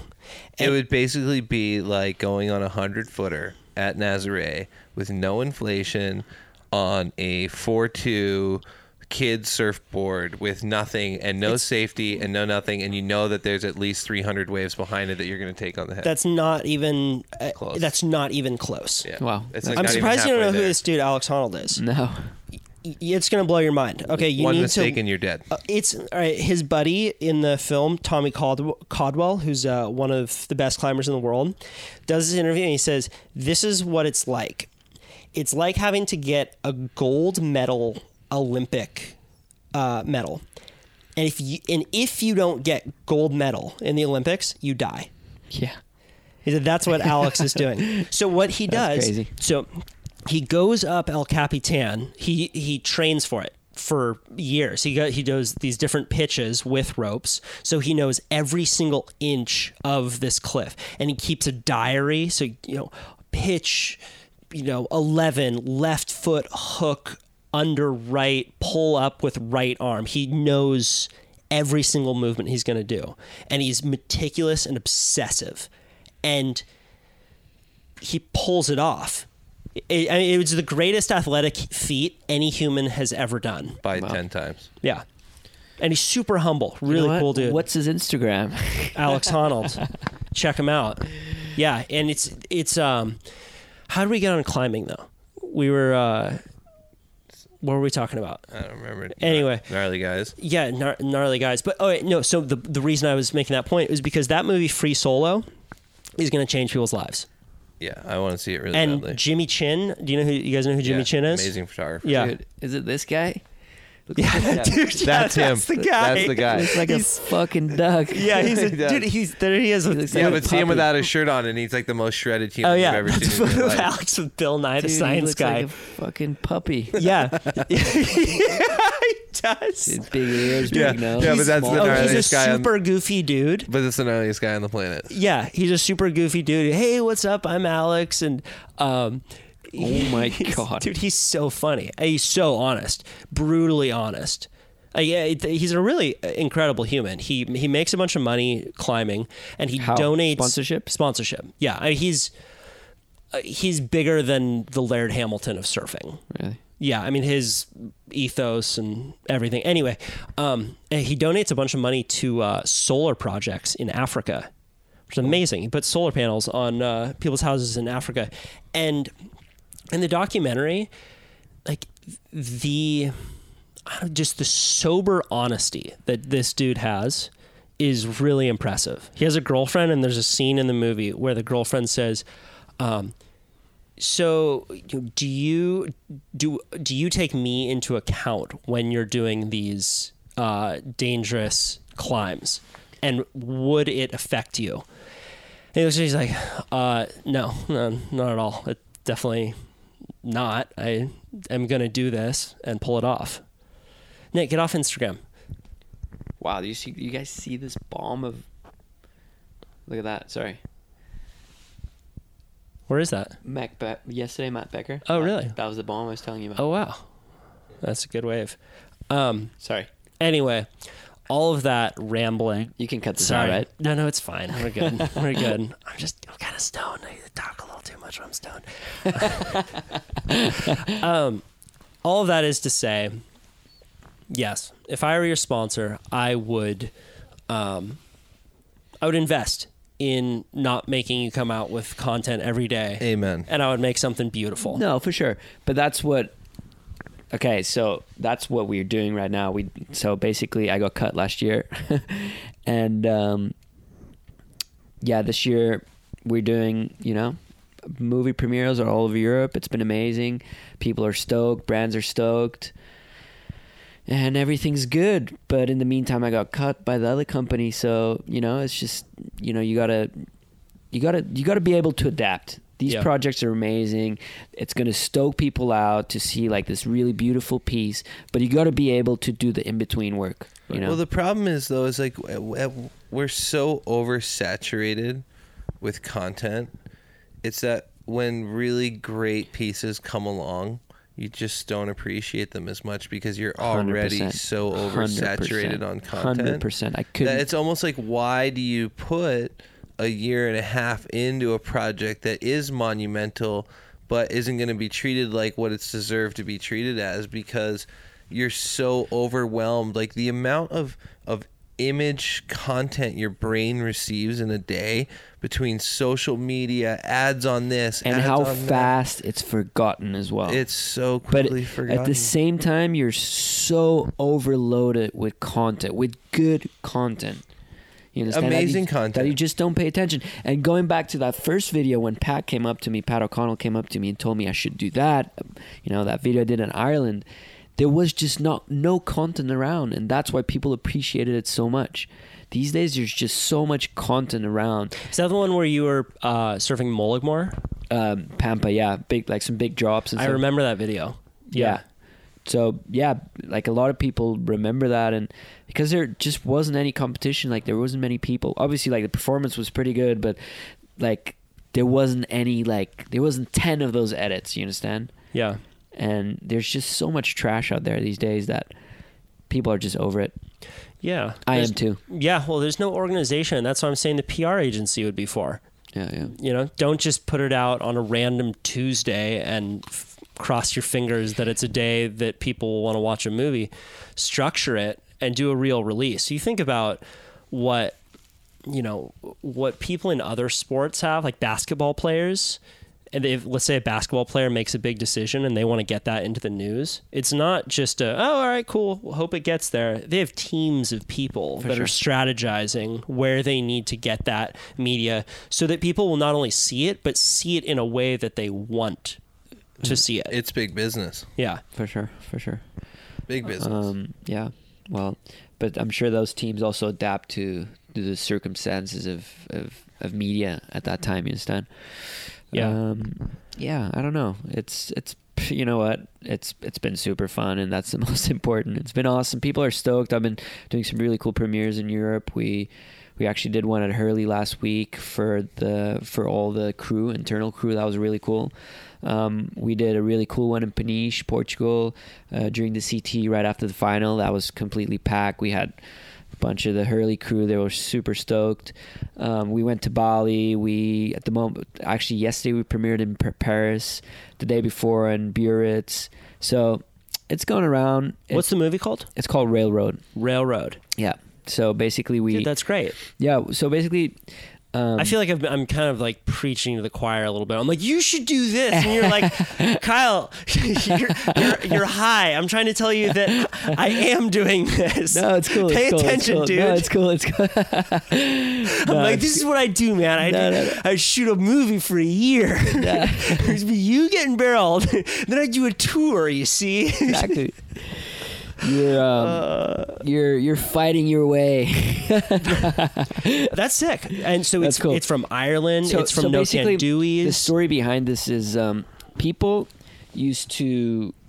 Everyone's so sucked in these days of getting everywhere so fast, and there's so much opportunity to getting from A to Z in Europe. Let's say Portugal to Norway, Ireland in a matter of two hours, and our culture, the you know the my parents, my grandfathers, after finishing school, everyone went on, an interrail for a couple months. So basically, taking the train for from one part of Europe all over Europe, like through, let's say, Germany, Austria, Norway, and they would do that like religiously. Everyone will do that. And that culture has been completely lost no one takes trains anymore to go to anywhere in Europe because it's so much cheaper to take a plane from here to there. And everyone's just stressing out getting there. And basically we decided to take a to go on a train journey across Europe um, to to a lot of places. And that's where also my career started um, in the Lisbon uh, train station you know taking those rides from from Portugal to France to go to the first events so I have really good memories um, sitting on the pra- on a on a train for 12 hours meeting these amazing people um, that sense of freedom of being on a train by yourself for the first time um, you know like there's little chicks running around and you like you know away from your parents and you're like oh shit am i gonna get laid tonight yeah, totally. having like a beer a on the huge- on the on the oh, it's restaurant a huge part of a young s- traveling surfer's experience. Coming of age. Coming of age, it's Exactly. girls, and it's it's Girls, the boys, partying. and going into a new Trouble. place and seeing how fucking small your hometown is. yeah, yeah exactly That when that 100%. when that tr- train that metaphorical train hits you in the face and you realize how small your town is. yeah That's another one of those experiences, like climbing down a ladder at Nazare and watching a hundred foot wave Does roll that by. count when you grow up outside New York City? Because it's a pretty big town. Is a big town. But even still, there's different cultures, man. Going in like culture shock, and um, that's a profound spe- experience. especially in you know that interrail experience was so big back in the day because exactly you know no one had phones no one had internets and just experiencing that cultural shock so close by going to spain and and different you know different language different food different types of people going to germany and a next level of different types of people so that was really like it marked if you speak people that live the interrail um, phase you know, it really marked them. You can see in the eyes, you know, it's just pure joy. Um, so we did that. We went all over Europe by train. Um, we were chasing swells as well. So, you know, for us, it was not not about doing the whole trip by train. Um, you know, like we had certain times to do it. So we were we were catching a couple flights, but we were doing as much as we could by train. Like let's say we went Scotland to to Ireland, we took the train. Norway, we took the train, and um, it was just amazing, man. It was it was really cool just to sit back, relax for a couple hours, look at the sceneries, and just meet people. It was sick, and the movie turned out real cool. There's some bombs in it. People are stoked, and that's what it's all about. I want to see it. Did your family support you growing up uh, to be a pro surfer? It's funny. So, parents have always been super supportive. you got water right there if you want. Yeah, I'll just have a little zip. Um, my parents have always been super supportive for me to do anything that's healthy. I don't come from a uh, from a surfing background family. Um, my parents are all and family are all academics. They went to school. They finished their degrees, work hard, get up at six a.m., get back at ten. So that's the environment I grew up in. Not really a sporty environment, but you know, like if if I did my obligations and you know if you know they saw how passionate I, I was about surfing, um, they were super supportive. And you know if I couldn't miss school, obviously, you know I had to go all the way to the end. And Do you do public school? yeah, Oh, yeah. wow. So um, yeah, I, I, yeah I went to German school and, and finished everything until I was eighteen. So you speak English, German, and Portuguese. French and Spanish. French is just fucking guy. No, it's- this it's- guy. Seven languages. so but that's that's normal for like all everyone in my school spoke five languages you know like it's it's just normal in europe people it is speak, normal in Europe. Everybody speaks every language. Right. People people speak at least two three languages because you know you're four hours away from spain you're 12 hours away or eight hours away from france it's right there you know like commerce like especially in portugal because it's such a small country people you know if it comes down to business you're not relying on the business of your country. You're relying on the business of france germany and stuff. So you got to be able to engage with those people. But uh, going back to my family they've been super supportive. Um, you know, I just had to finish my, my school degree, my high school degree, and and you know, um, you know, parents really wanted me to go to school because that that's the norm. Um, there was no such thing as professional surfing when I finished school, which was ten years ago. In Portugal. There was no such thing. So it was everything was really recent. You understand? Like I remember talking to my kid, to my friends, and at that time I like I got some good results. I got fifth on the World Juniors with like Owen and and Adriano de Souza, Gabriel Medina, all those guys.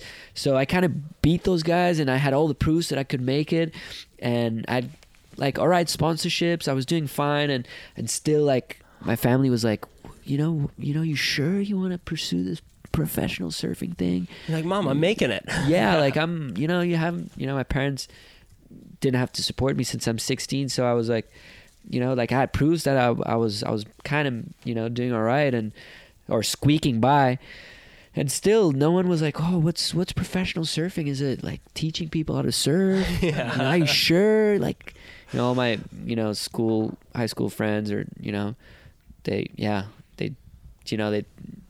They just didn't know. Was so? Were there a lot of surfers in your high school growing up? Was it the surf crew? Yeah, people surfed. People surfed. I went. I went to Lisbon. I went. I studied in, in the city, so people surfed. But it, this was like the seed of surfing Right. in Portugal, and let's say, you know, if that was a sea ten years ago, and it's crazy what surfing has grown in Portugal in the last 10 years. No one in the entire world, nowhere, nowhere, nowhere, nowhere has had the evolution of surfing in such a short period of time. It's second peak 2.0. It's like It's packed. Like there's like surf crowds of all walk of life. Really? So now it's you- crowded everywhere. So like let's say people like for example Garrett is a hero, uh, Frederico is a f- hero, you know. People recognize surfers if you go on the road like people want photos, guys want autographs. It's like, you know, like Yeah, no, it's you amazing. Get, you get credit. You get Right. credit. And um, It's so crazy so- how much more uh, people outside of America respect surfers. It's. I was gonna say that. I was gonna say it's like a way better thing over there. Right? than it Oh my is God. here. I Like can't if imagine- you show up with stickers on your board down like with some of the waves down where I live, you're like pushed to the inside. Yeah. You're like, dude, black wetsuits, whiteboards only. yeah. right. It's not cool to be a pro surfer it's in frowned on. Let- most let- places let in me America. give you a very simple example. Yeah. So I had this teacher in primary school. I haven't seen this lady in 24 years. She sent me a message on Instagram like saying I had I did this ad for a car company at home and it was like on TV and stuff like that. She was hitting me up on Instagram just like this older lady, she doesn't work anymore, like, I'm so proud of what you become, you know, like this you know, I haven't seen her for 24 years. She didn't hear my name in 24 years and you know, it's just it's pretty amazing to see like it's an emotional roller coaster as i said where surfing was and where it is these days and i think everyone that was a part of this change is very proud you know like it's been am- it's been amazing That's to really see, cool. like uh tiago um frederico vasco like we've all kind of chipped in to to yeah to make surfing credible like Dude, Is- it's crazy when Yeah. you drive around where he lives. There's like signs on the road that have the names of the surf spots and the difficulty, like snowboarding. This is the cave, double black diamond. wow. To see that progression in a decade. So Ericeira is is one of two World Surfing Reserves, and you know the municipality is stoked for it. Oh, it's incredible, but I mean it in a good way. They like, it, I'm saying in the sense that like the government is so behind them. Like they have like training centers where these guys can all go swim, do breath training, do training that is like provided for them. Like they're like tr- supporting their athletes to the point that they like truly want to see them Succeed. succeed. Let's and put it's it this really way: cool. The see. government sees surfing as a business, tourism, surf tourism. It's crazy what it has done to the country, to Peniche, Ericeira, Nazaré. It's crazy.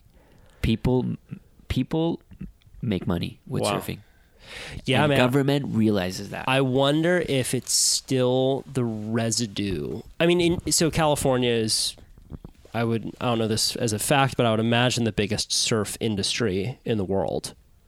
Like as far as money, ha, you know, Australia changing hands. Maybe, yeah, maybe Gold Coast, Australia, but let me let me just stop you right Sure. there. We, we made a we made a, a, a video. I had I, I have a, a series called My Road Series, and one of the topics of one of the episodes we did in 2014 was to compare. Like it was called um, one city. So basically, we're comparing two cities, two surfing hubs. Um, California, which is for us Europeans, we see California as the main surfing hub in the world. And at that time, we were like, what if Portugal, Lisbon, gets to that surfing hub like like California, you know, which it kind of you know it's growing to be, but it's you know going back to the point we Europeans we see California as like the main surfing hub in the world, you know, but um but how to do it in a way where the surfers are respected because I, my to finish that point although there's a lot of money changing hands in california being a pro surfer in california is not uh, seen by most of the people as respectable Well, I think that's for a few reasons. Though. One, you got to realize surfing started here long before pro surfing was a thing. And back then, roots and loyalty to the culture was what mattered more than anything. So then, as you bring pro surfing and money into it, it kind of goes against everything that the early surfers' kind of cultural identity was. So now you have this struggle of these people who see as a way to make money and make surfing their life so they can surf all the time against these guys who have scammed and cheated and stealed and weaseled their way through life so that they could surf all the time. Right. And so it's almost like I think that they're almost the most jealous because they're jealous of these people that pulled off the better scam, which is to actually get people to just pay you to go surfing. what And side are you on, Seth? I'm, I'm on top of the fence. I, I go both it's- ways on this well, one no, because I, I, I do a lot of my my inner core culturally identifies with those early guys that are like counterculture. I'm against a lot of the the mainstream influx of the things that I love the most because again it's the thing that's led to Costco being the number one manufacturer of surfboards in the world is this this cultural acceptance of surfing and skateboarding is cool.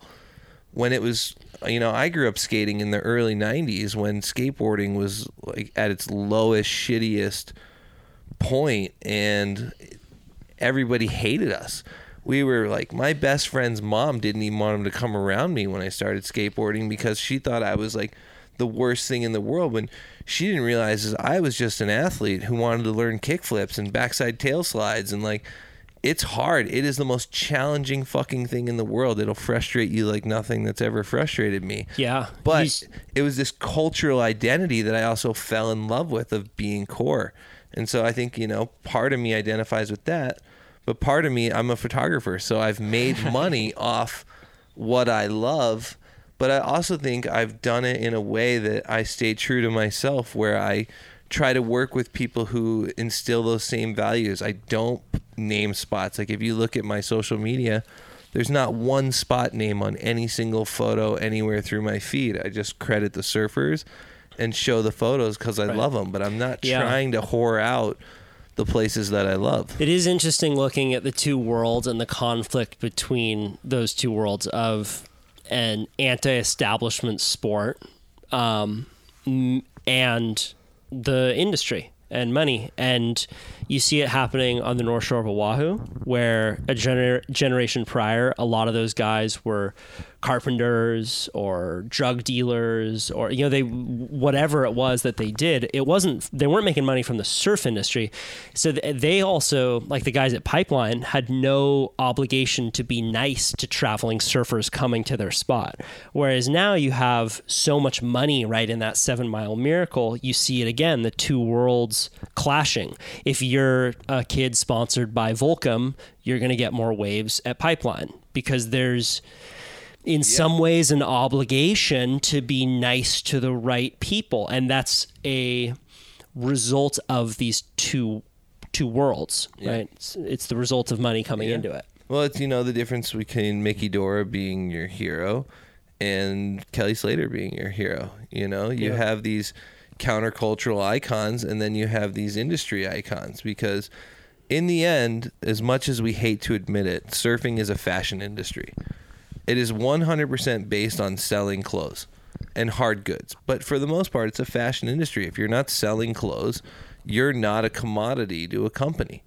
So, in the end, you know, like are you either in that counterculture, I'm just here to surf, F you, or hey, look, I'm a professional surfer. I'm I'm comfortable with who I am.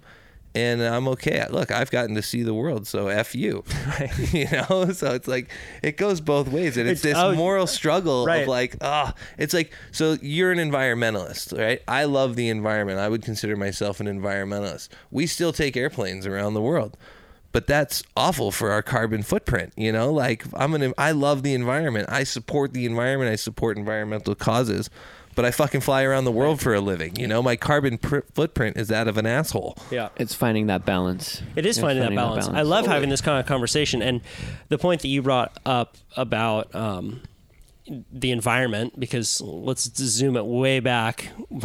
What we're really doing here, what we're dedicating our lives to, is playing in the ocean, and we spend more time on this thin sliver between society and the wild than pretty much any other group, um, and the ocean, you know, it is a living thing. And most surfers are environmentalists because they spend all day in it and they're sick of getting sick after it rains. So the question is with, you know, before there was any infrastructure, when it was just an anti establishment uh, sport and there was no money in it, there was also no money for environmental initiatives, right? An industry didn't see having a clean ocean as a benefit. Whereas I wonder now, so, and I don't know the answer to this, does Nazare. Um, do, would they put more money into testing water quality now that surfing is an industry there? Because you see this happen both ways. Like I think that what Save the Waves is doing for surfing is one of the most important things because they're showing governments that hey, there's serious money here and you should protect this spot because you are benefiting from it.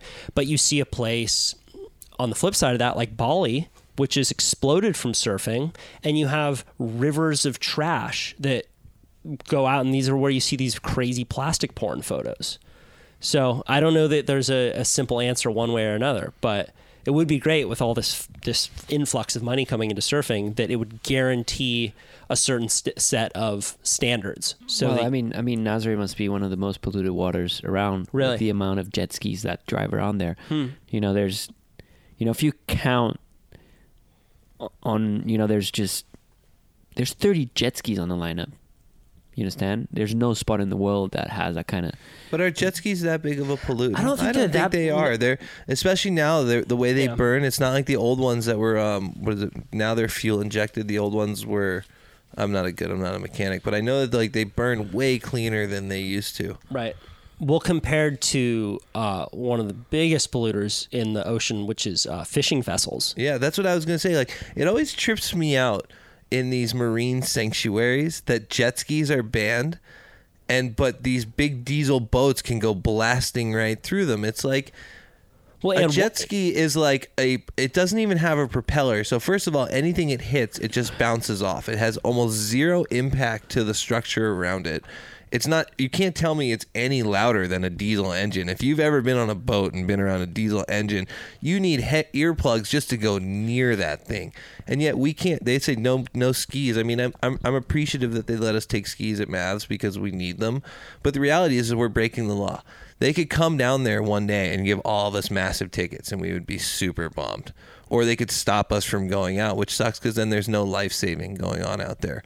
But like, what's so bad about a jet ski? Because really, there's not comparative. Yeah, not comparatively. That's Yeah. for sure. I mean, if you look at the amount of plastics that, that is in the ocean because of fishing nets, Yeah. it is mind-boggling. Um, the guys at Bureo Skateboards, they're these guys that make um, like uh, cruiser skateboards out of fishing nets. Um, it's awesome. It's this great program that they have down in Chile because the issue is, is that um, the fishing vessel nets are they're kind of like climbing ropes where you'll you can only use them a certain amount of time before the structural integrity is compromised. So a lot of fishermen around the world will just cut their nets loose after a few times of use because they don't want to risk having a huge catch and then having the whole thing break because they would lose all of the, the money that they would get from the Yeah. fish. Um, so you have these ghost nets floating through the sea all over.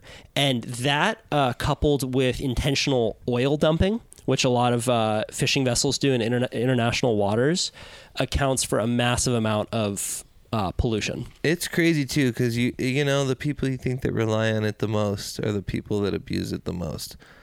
It's on every level. One time I was in El Salvador and I was shooting from a pier and I watched this fisherman get an horchata in a styrofoam cup and then throw his styrofoam cup right next to his line.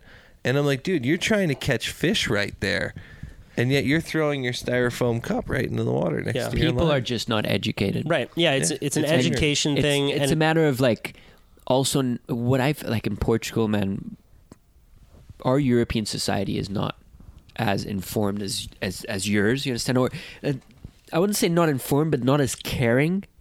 Not like you understand. uh, For for you know, it's it's just you know like people people don't you know like are not so caring about single-use plastics Right. for example you know there's plastic bottles everywhere everyone uses plastic bags in supermarkets you know there's no there's no people are not trying to find alternatives you understand i feel like over here in the us people are really starting to to get at everyone Yeah, well, th- those initiatives have been going on longer here. You have organizations like Surfrider and Save the Waves that are based over here.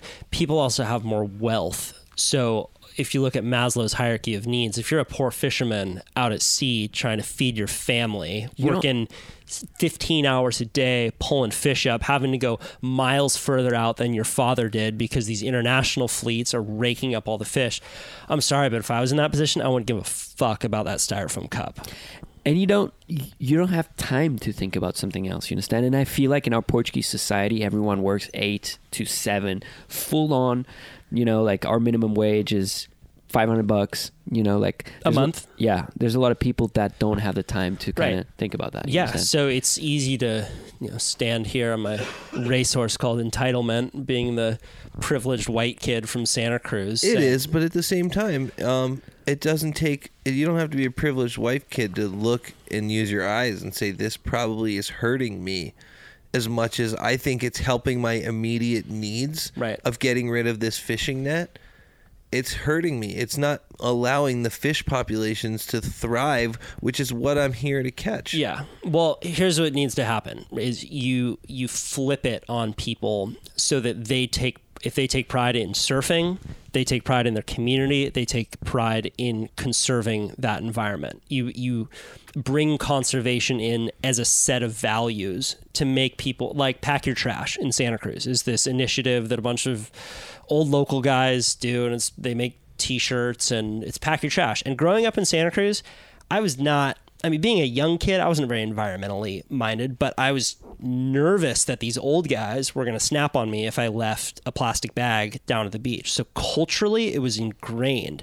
And I think that if you get the culture on board and then you put pressure on the international companies that are producing all the plastic, then you see the real change happen. The problem that's that we face in Bali is that you have a company like Coca-Cola, which is the largest plastic polluter globally. This last year, there was um, there were beach cleanups in 42 countries uh, around the world. That uh, over 10,000 beach cleanups because this uh, group called Break Free from Plastic wanted to identify which companies were the biggest plastic polluters globally.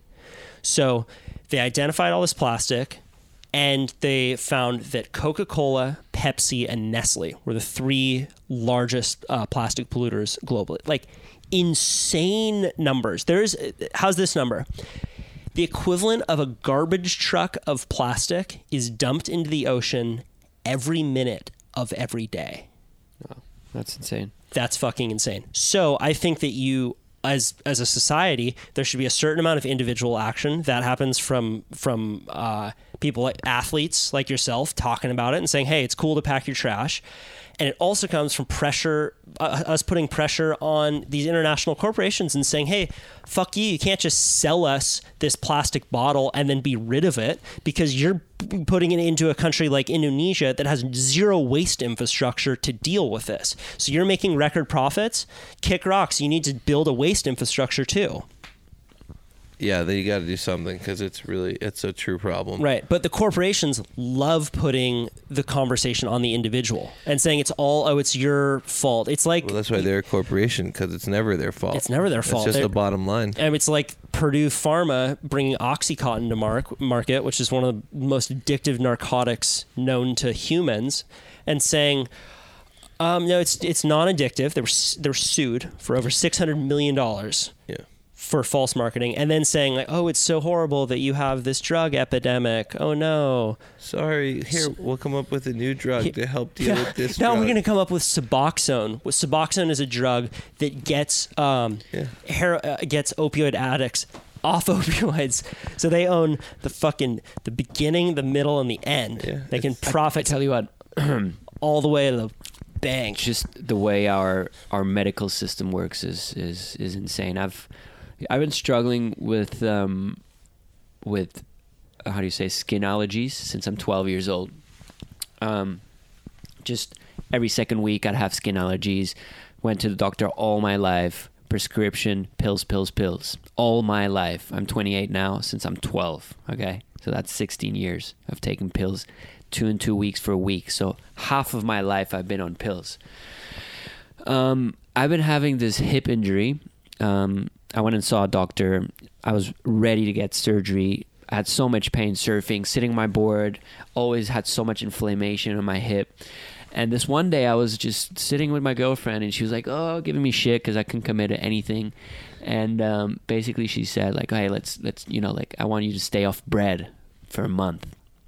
So I just stayed out, out off bread. I love bread. Portugal, we got the most amazing bread in the world. Holy shit, their bread is Oh, good. I can So I imagine. back that. I back that. I've been around the world ten times over, and holy shit, the bread I had in Portugal may be the best bread I've ever had in my oh, I life. picture it. So we got a really strong bread culture.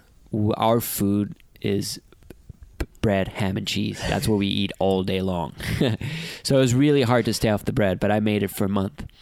Um, I, I was starving. There was mornings I was starving, um, and you know what? The results were insane. So Um, no bread for a month. That was no it. bread for a month. Did you did you Like, drink alcohol no, I too? didn't. Okay, so basically no bread, no no gluten in No general. gluten, Okay, okay. so beer, uh, pasta, uh, certain types of grains, and um, basically, so this inf- this um, this uh, allergy I had since I'm a grom and taking pills all my life. The first months, I the first months in 16 years I've never had it was was during that month I didn't eat any- gluten. That hip pain I had that I was always almost getting surgery completely disappeared. And there I am, 16 years later, after taking pills. Doctors always said the only solution is pills, pills, pills. And they never thought about nutrition.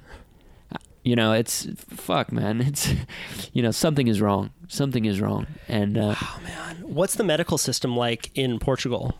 it's, um, Is it as fucked as as it is in America? it's um so our our uh, public um our pu- how do you call it the um how do you Public say it? healthcare. exactly the, the the public health care is actually the best health healthcare is better than the private Wow. so the best doctors are in the in the in the in the public uh, system so you know anyone has access to them uh, and you for- get it through taxes. Yeah, so you're exactly. taxed, and does, so does everyone get free healthcare? everyone everyone gets f- the best and and for free Wow. Are, so are doctors paid a lot of money? Unfortunately, not. You know, like Huh. wages are really, really low in, in Portugal in general. Um, you know, minimum wage six hundred bucks. Uh, a doctor, you know, Is it a democratic system there? I'm very ignorant to yeah, yeah, the yeah. political structure there. Yeah, Okay. you can ask my. m- yeah. Okay. um, and uh, man, yeah, dude, it's it's amazing what changing your diet a little bit will do, and how how long we put up with feeling shitty. I feel for people, man. Like I'm lucky enough that I listen to a lot of podcasts. There's there's good information out there if you want it. And to to think about how many people are suffering because of a lack of information. Mm-hmm. No, like thinking that just oh that back pain is Look, normal. look, I got to live with it. I was I was part of that huge amount of like percentage in, in the world that has no clue about nutrition and that doesn't believe how you know changing your habits a little bit might change your life. There's people who are suffering with with you know pain, chronic pain for Yeah. years, and those you know that can easily be changed. You know, Dude. for example, I was speaking to Albee and Tori and all these guys that had hip sur- surgeries, and and I was so close to getting the same in, uh, surgery, and um, you know, I was telling Albee, dude, like before you go to surgery, take you know, like work on your work on your diet, like change certain things, try to figure out what's good for you, what's bad for you before you go to go get your surgery because you know, like surgery is ultra invasive and and can you know, like a recovery is is, is years. yeah, dude. Beer will kill you. Yeah. It is so bad for you. It's so bad. I I have um I love beer. I I've love been beer too. drinking beer since I was 16 and I've always been kind of moody. Can ask people like close to me or I'll get kind of just like bummed out. I'll get depressed a little bit. And uh this last month uh while I was doing the motherfucker awards, I decided to do a whole month of sobriety and not drink at all. Smoked a little bit of weed here and there, but I was doing a healthy diet for the most part. And I felt so stable. Hey, here we go. No Instagramming during podcasts. Um, dude, I felt like my mood stabilized finally.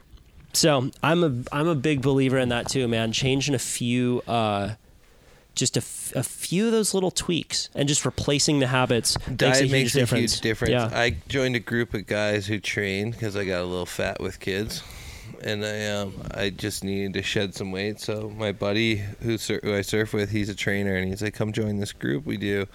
Where he gives us all of our food, and we train every morning from 5:45 to 6:45 on the morning on the Yeah, beach, man. throwing sandbags, and then he gives us all of our food that we're allowed to eat for two months. So oh wow. all your breakfast, lunch, dinner, and everything. And every day he sends you an email, like seriously explaining the nutrition and like what your body's doing and what we're Oh. trying to achieve. And it's super in depth of like crazy nutritional information. And sure enough, in two months, I dropped 37 pounds. Wow.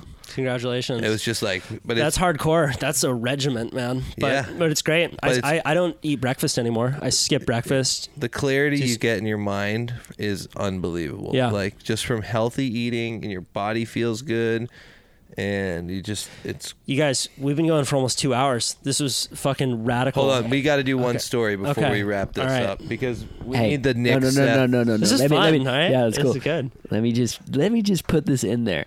Okay. How long has Seth been waiting for this moment? Just to I need get to on get the this off just, my chest. Just, I need just, to get this just one to off. get on the podcast and just express his Really? feelings. You know, He's great. This is He's with really Nic Von Rupp. No, you guys are really good. It's the shit, right? I love podcasting. That's it's it, so that's fun. it. It's talking shit with friends without phones. yeah totally no well the best thing can- ever. we next time we'll- Especially with you guys. Like next time we'll sometimes I do these podcasts shit. where it's like an investigative journalist. I need to bring my notes and I'm prepared. I'm like, don't sound like an idiot, Kyle. Don't sound like an idiot. no, next time we'll we'll do a little more shit that's talking that's how Yeah. I felt. All right. I didn't want to offend up. anyone today, but we got to tell the story because All right. the last time me and Nic Von Rupp here were in Half Moon Bay. I know you were in crying. I s last time I, saw shed a you two together, you were crying. I had shed a tear because I literally had the worst Tell the story. 24 hours of all time. Okay.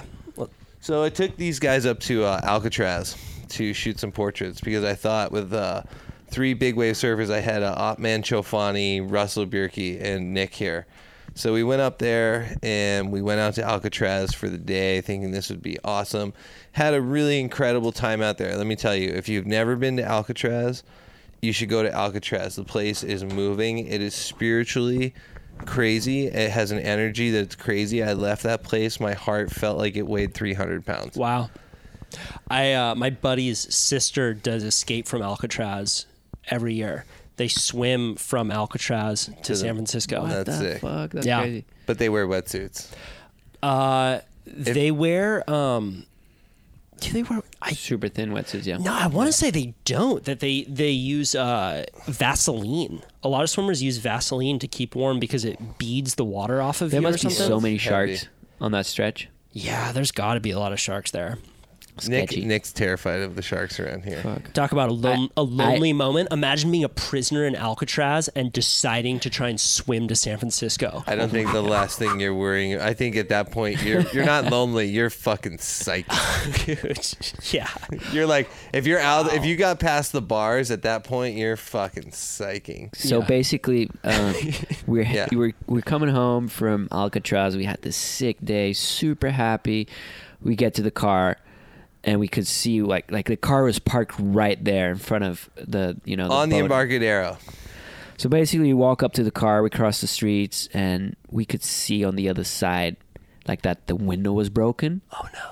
We like instantly went in shock mode. We are like, "What the fuck?" You know, we like opened the door. I've never been robbed, so You've never been robbed. never been robbed. No, Not even broken window or anything like Never. that. Wow. Because I I leave everything open, man. I'm you know like I feel Right. like people it. get robbed when they're when they're paranoid. Right. Well, that's what people in South Africa do. You just you leave your doors unlocked and don't leave valuables in the car. Yeah, yeah, yeah. Anyway, well, Well, I had thirty thousand dollars of camera equipment in the car. Well, if you would have left the car door open, maybe it wouldn't have gotten jacked. Yeah. well, at least the window wouldn't have gotten broken. They could have. So just you got themselves. thirty thousand dollars of camera gear So they st- jacked and from we had Alcatraz. just had we just had the day before a great Mav session where these guys got some crazy lefts, and I was the only one over there. I was I was the only record of any of these waves, and it was all there, gone in that eight hundred, all well, thirty grand worth of gear, plus the car keys and well plus the car keys. the car keys So- for my car that was back at Mavs. Oh no. And I had like I had my wallet, I had my passport, I had everything in the car. We had surfboards in the car. Nothing got stolen besides the Camera camera gear. gear. And this was- this was like on a on a main road. There's a lot of people passing. There's a v- you know like This was not a backside sketchy street. We parked right in front of the pier for the ferry to Alcatraz on Embarcadero. so basically you know like we realized that Seth's gear got stolen. It's me, Othmane, and Russell looking at each other. And you know like when you're angry, there's there's a lot of levels of there are levels of you anger. know, yeah. there's alright. levels of anger and this was I don't know. I don't know how to explain for the Seth- suffering, the Seth was- suffering of, of Seth, you know when you- someone just Seth was just contemplating dies. What the hell his life was. Well, no, at that moment I was in You such know shock. I was contemplating what the hell am I going to do with my life. I just lost. I took me took me almost 15 years to gather all that gear together. You didn't have And insurance? I at the moment didn't I didn't knew I didn't know if my insurance had renewed or not because it does auto and I knew it was up for renewal. And at that point, I thought I hadn't paid the renewal notice. Turns you out, hadn't. Turns out I had. Yeah. But in that moment, I was like 96% sure I had no insurance. I thought I had just lost all my gear and everything, and I was You see fucked. when you know when But you had insurance. You know that feeling you have I ended up, yeah. He ended up something having really really bad Yeah. happens right in front of you. Like I could only imagine having the same feeling if someone you know gets run over by a car. and right, in right, dude. you Dude, guys like, are making we this were- story. Shut up, you guys, Seth. You had insurance, dude. You No, got you all didn't- your camera back. No, no, but- all your camera equipment back. Yeah, but in that moment. in that moment, moment, he I'm sitting no on the per- on the curb that is thinking not I had like lost. watching someone get run I over. I promise you, I promise you, Dude, I, it I was, like I was railroaded. I was, Shut I was like, up, we're, Seth. It's I- I camera equipment, bro. Yeah, but three of my us. Career. Like three, three of us, Dude, three of us were just looking at each other. Are you gonna speak to him? Like he's just sitting there. It there, was like hands watching down. my brother die in my arms. He gasped. It was the last Dude, thing he ever really said. heavy. Hey, when you've put your whole life into something and you watch someone rip it away from you like that, you are I feel- you're shattered. I, Tell you I what, feel man. you. I feel you, Seth. There's a feel you. homeless guy in San Francisco taking some amazing portraits There, though now. he, has got some crazy Mavs left footed. He's got some of the sickest what if, left shots what if ever. a story comes out 10 years from now and there's this amazing portrait photographer and he says, Well, how I got my start was I was homeless, I was drug addicted to Oxycontin, and I was a thief. And I shattered this guy's window and I took his camera equipment and then I took a photo of this little girl. and my life completely changed. Go And fuck y- yourself. what if it inspired him to turn his life around? Yeah, he can go fuck himself because Yeah, it was heavy. the story, the story, the story does not end that like no, that. I, I wish I, I wish so much so that the story ended right Okay. then and there. All right. So basically, we we were like getting in the car. Half an hour later, no one's talking. You know, like we're ready to go to the to the police station and and make a report. Um, you know, uh, Seth grabs the car. I'm like, dude, are you, are you all right to drive? He's like, yeah, yeah, I'm fine, I'm fine. So, Well, I got- but he's like stressed. He's like, he's got these all sorts of like, like types of angers, like, Seth like the relay twitches. like you know he's he's angry but at the same time he's he's sad disappointed like depressed confused. Conf- no, no, this was cr- like crazy. I've, like everyone was quiet in the car, so we driving back on oh, the way Oh, that to does the. sound like such an awkward. And he's, he's You know like, what you do in those Seth, moments? You turn on a Kyle Thiermann podcast and shoot your day out. There was no mood for Kyle Thiermann, Thiermann podcast right there. I tell you that. It was like, a, bro, it looked like we were going to a funeral. I tell you that. You know what? You don't want a Kyle Thiermann podcast preaching to you about plastic pollution right after you. That was a. I, I Camera probably equipment. should It was it was a really sad Got moment. So stolen. we were we were like Okay. we were like driving on the way to the police station. You know, Seth is driving a little fast, not like extremely. No, not like aggressive by any means. I mean, I was But- going the speed limit, but No, but he's driving fast. He's not like you know he wants to get there as soon as possible. You know, or he's just over it. You know, like we're like all quiet in the car, and then we go through a, a light. It's green, and all of a sudden this lady just just like U turns in front of us, and we just completely bam smack the back of her car, and Seth like oh starts screaming my leg, my leg, my leg. Yeah, the airbags fired off, and my knee got all buckled in sideways, and like. Dude, it was like the first accident I've ever ever had. I'm like in uh, But shock. only my airbag goes off. No one else's airbag went off. Just me got full airbagged, like full on, like. This is like on a main road, you know, like there's people crossing roads and stuff. Like we Dude, check if everything is that fine. dumb cunt just turned left in front of us for no reason. So basically, I run out to check if the car is still there. Um, the car was there, and then I run back to to Seth to see if he's fine. Yeah. You know, because at this point he's like screaming, and um, you know, like car just leaves, and uh, Yeah, they took off. The Wait, they bitch took off. The bitch took off. No. Yeah. Oh, Seth, you being shit on, man. I was being shit, on. No, but it it keeps. I wish. Okay. I really wish the story ended right. there. All right, we got got to to wrap this up. Keeps going. Wrap this up. Anyway. Nothing that bad has happened yet. The car keys got were in my bag too.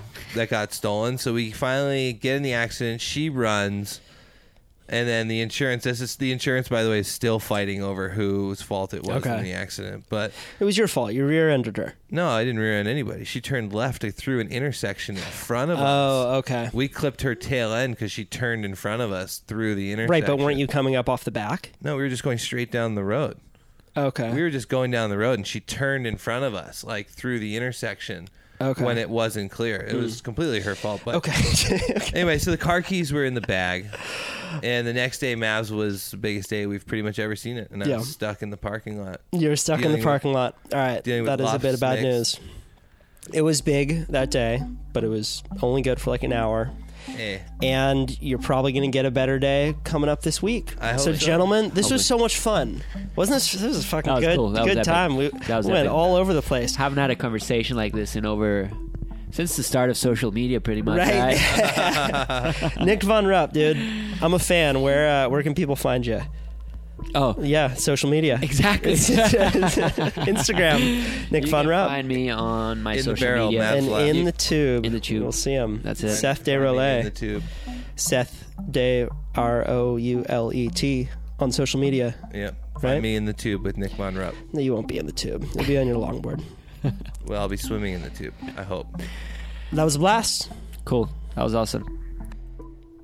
That's our show. I'm going to play you out with a song called Cat's Got Time by Nate Maingard. Nate listens to this podcast and he sent me some groovy tunes. If you are a musician and you want your music played at the end, please email it to info at kyle.surf. That's also where you can send those little voice memos. So let me know where you are in this moment right now. You don't need to be on a slack line in Bolivia. You can be at your office. You can be walking your dog. You can be clipping your toenails. I would love to hear about it. Just try and keep it under a minute and email it to info at kyle.surf.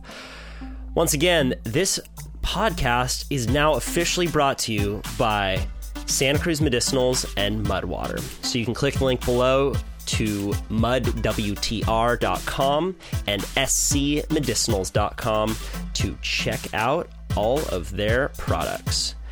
I'll see you guys soon. Wish me luck this week. Uh, all of you be safe out there if you're going in the ocean, and hope you enjoy this song called Cat's Got Time by Nate Maingard.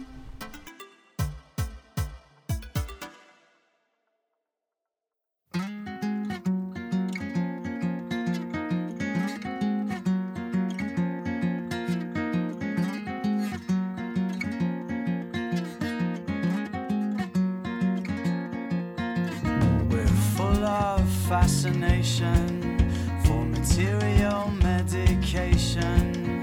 Should we blame our education for this fucked up situation? Fucked up situation. What is it that we fear? Come close but not too near. Let's smile and shed a tear for the songs we love love to hear. All I need's a patch of sunlight from where to watch the world run by. You tell me life is a rat race. I'm no rat, I've got time. This cat's got time. This cat's got time. This cat's got time. This cat's got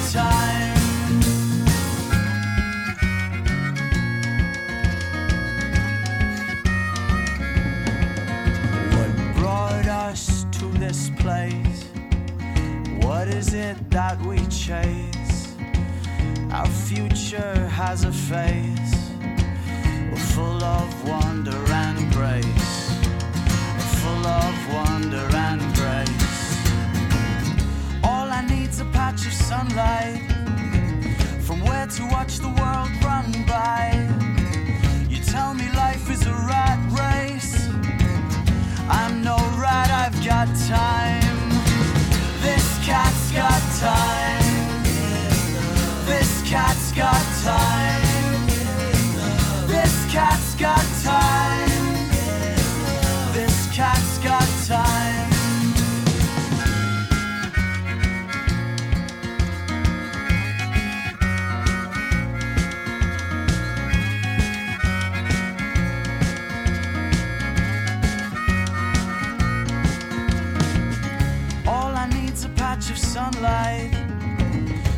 to watch the world run by. You tell me life is a rat race. I'm no rat, I've got time. This cat's got time. This cat's got time. This cat's got time. This cat's got time. This cat's got time.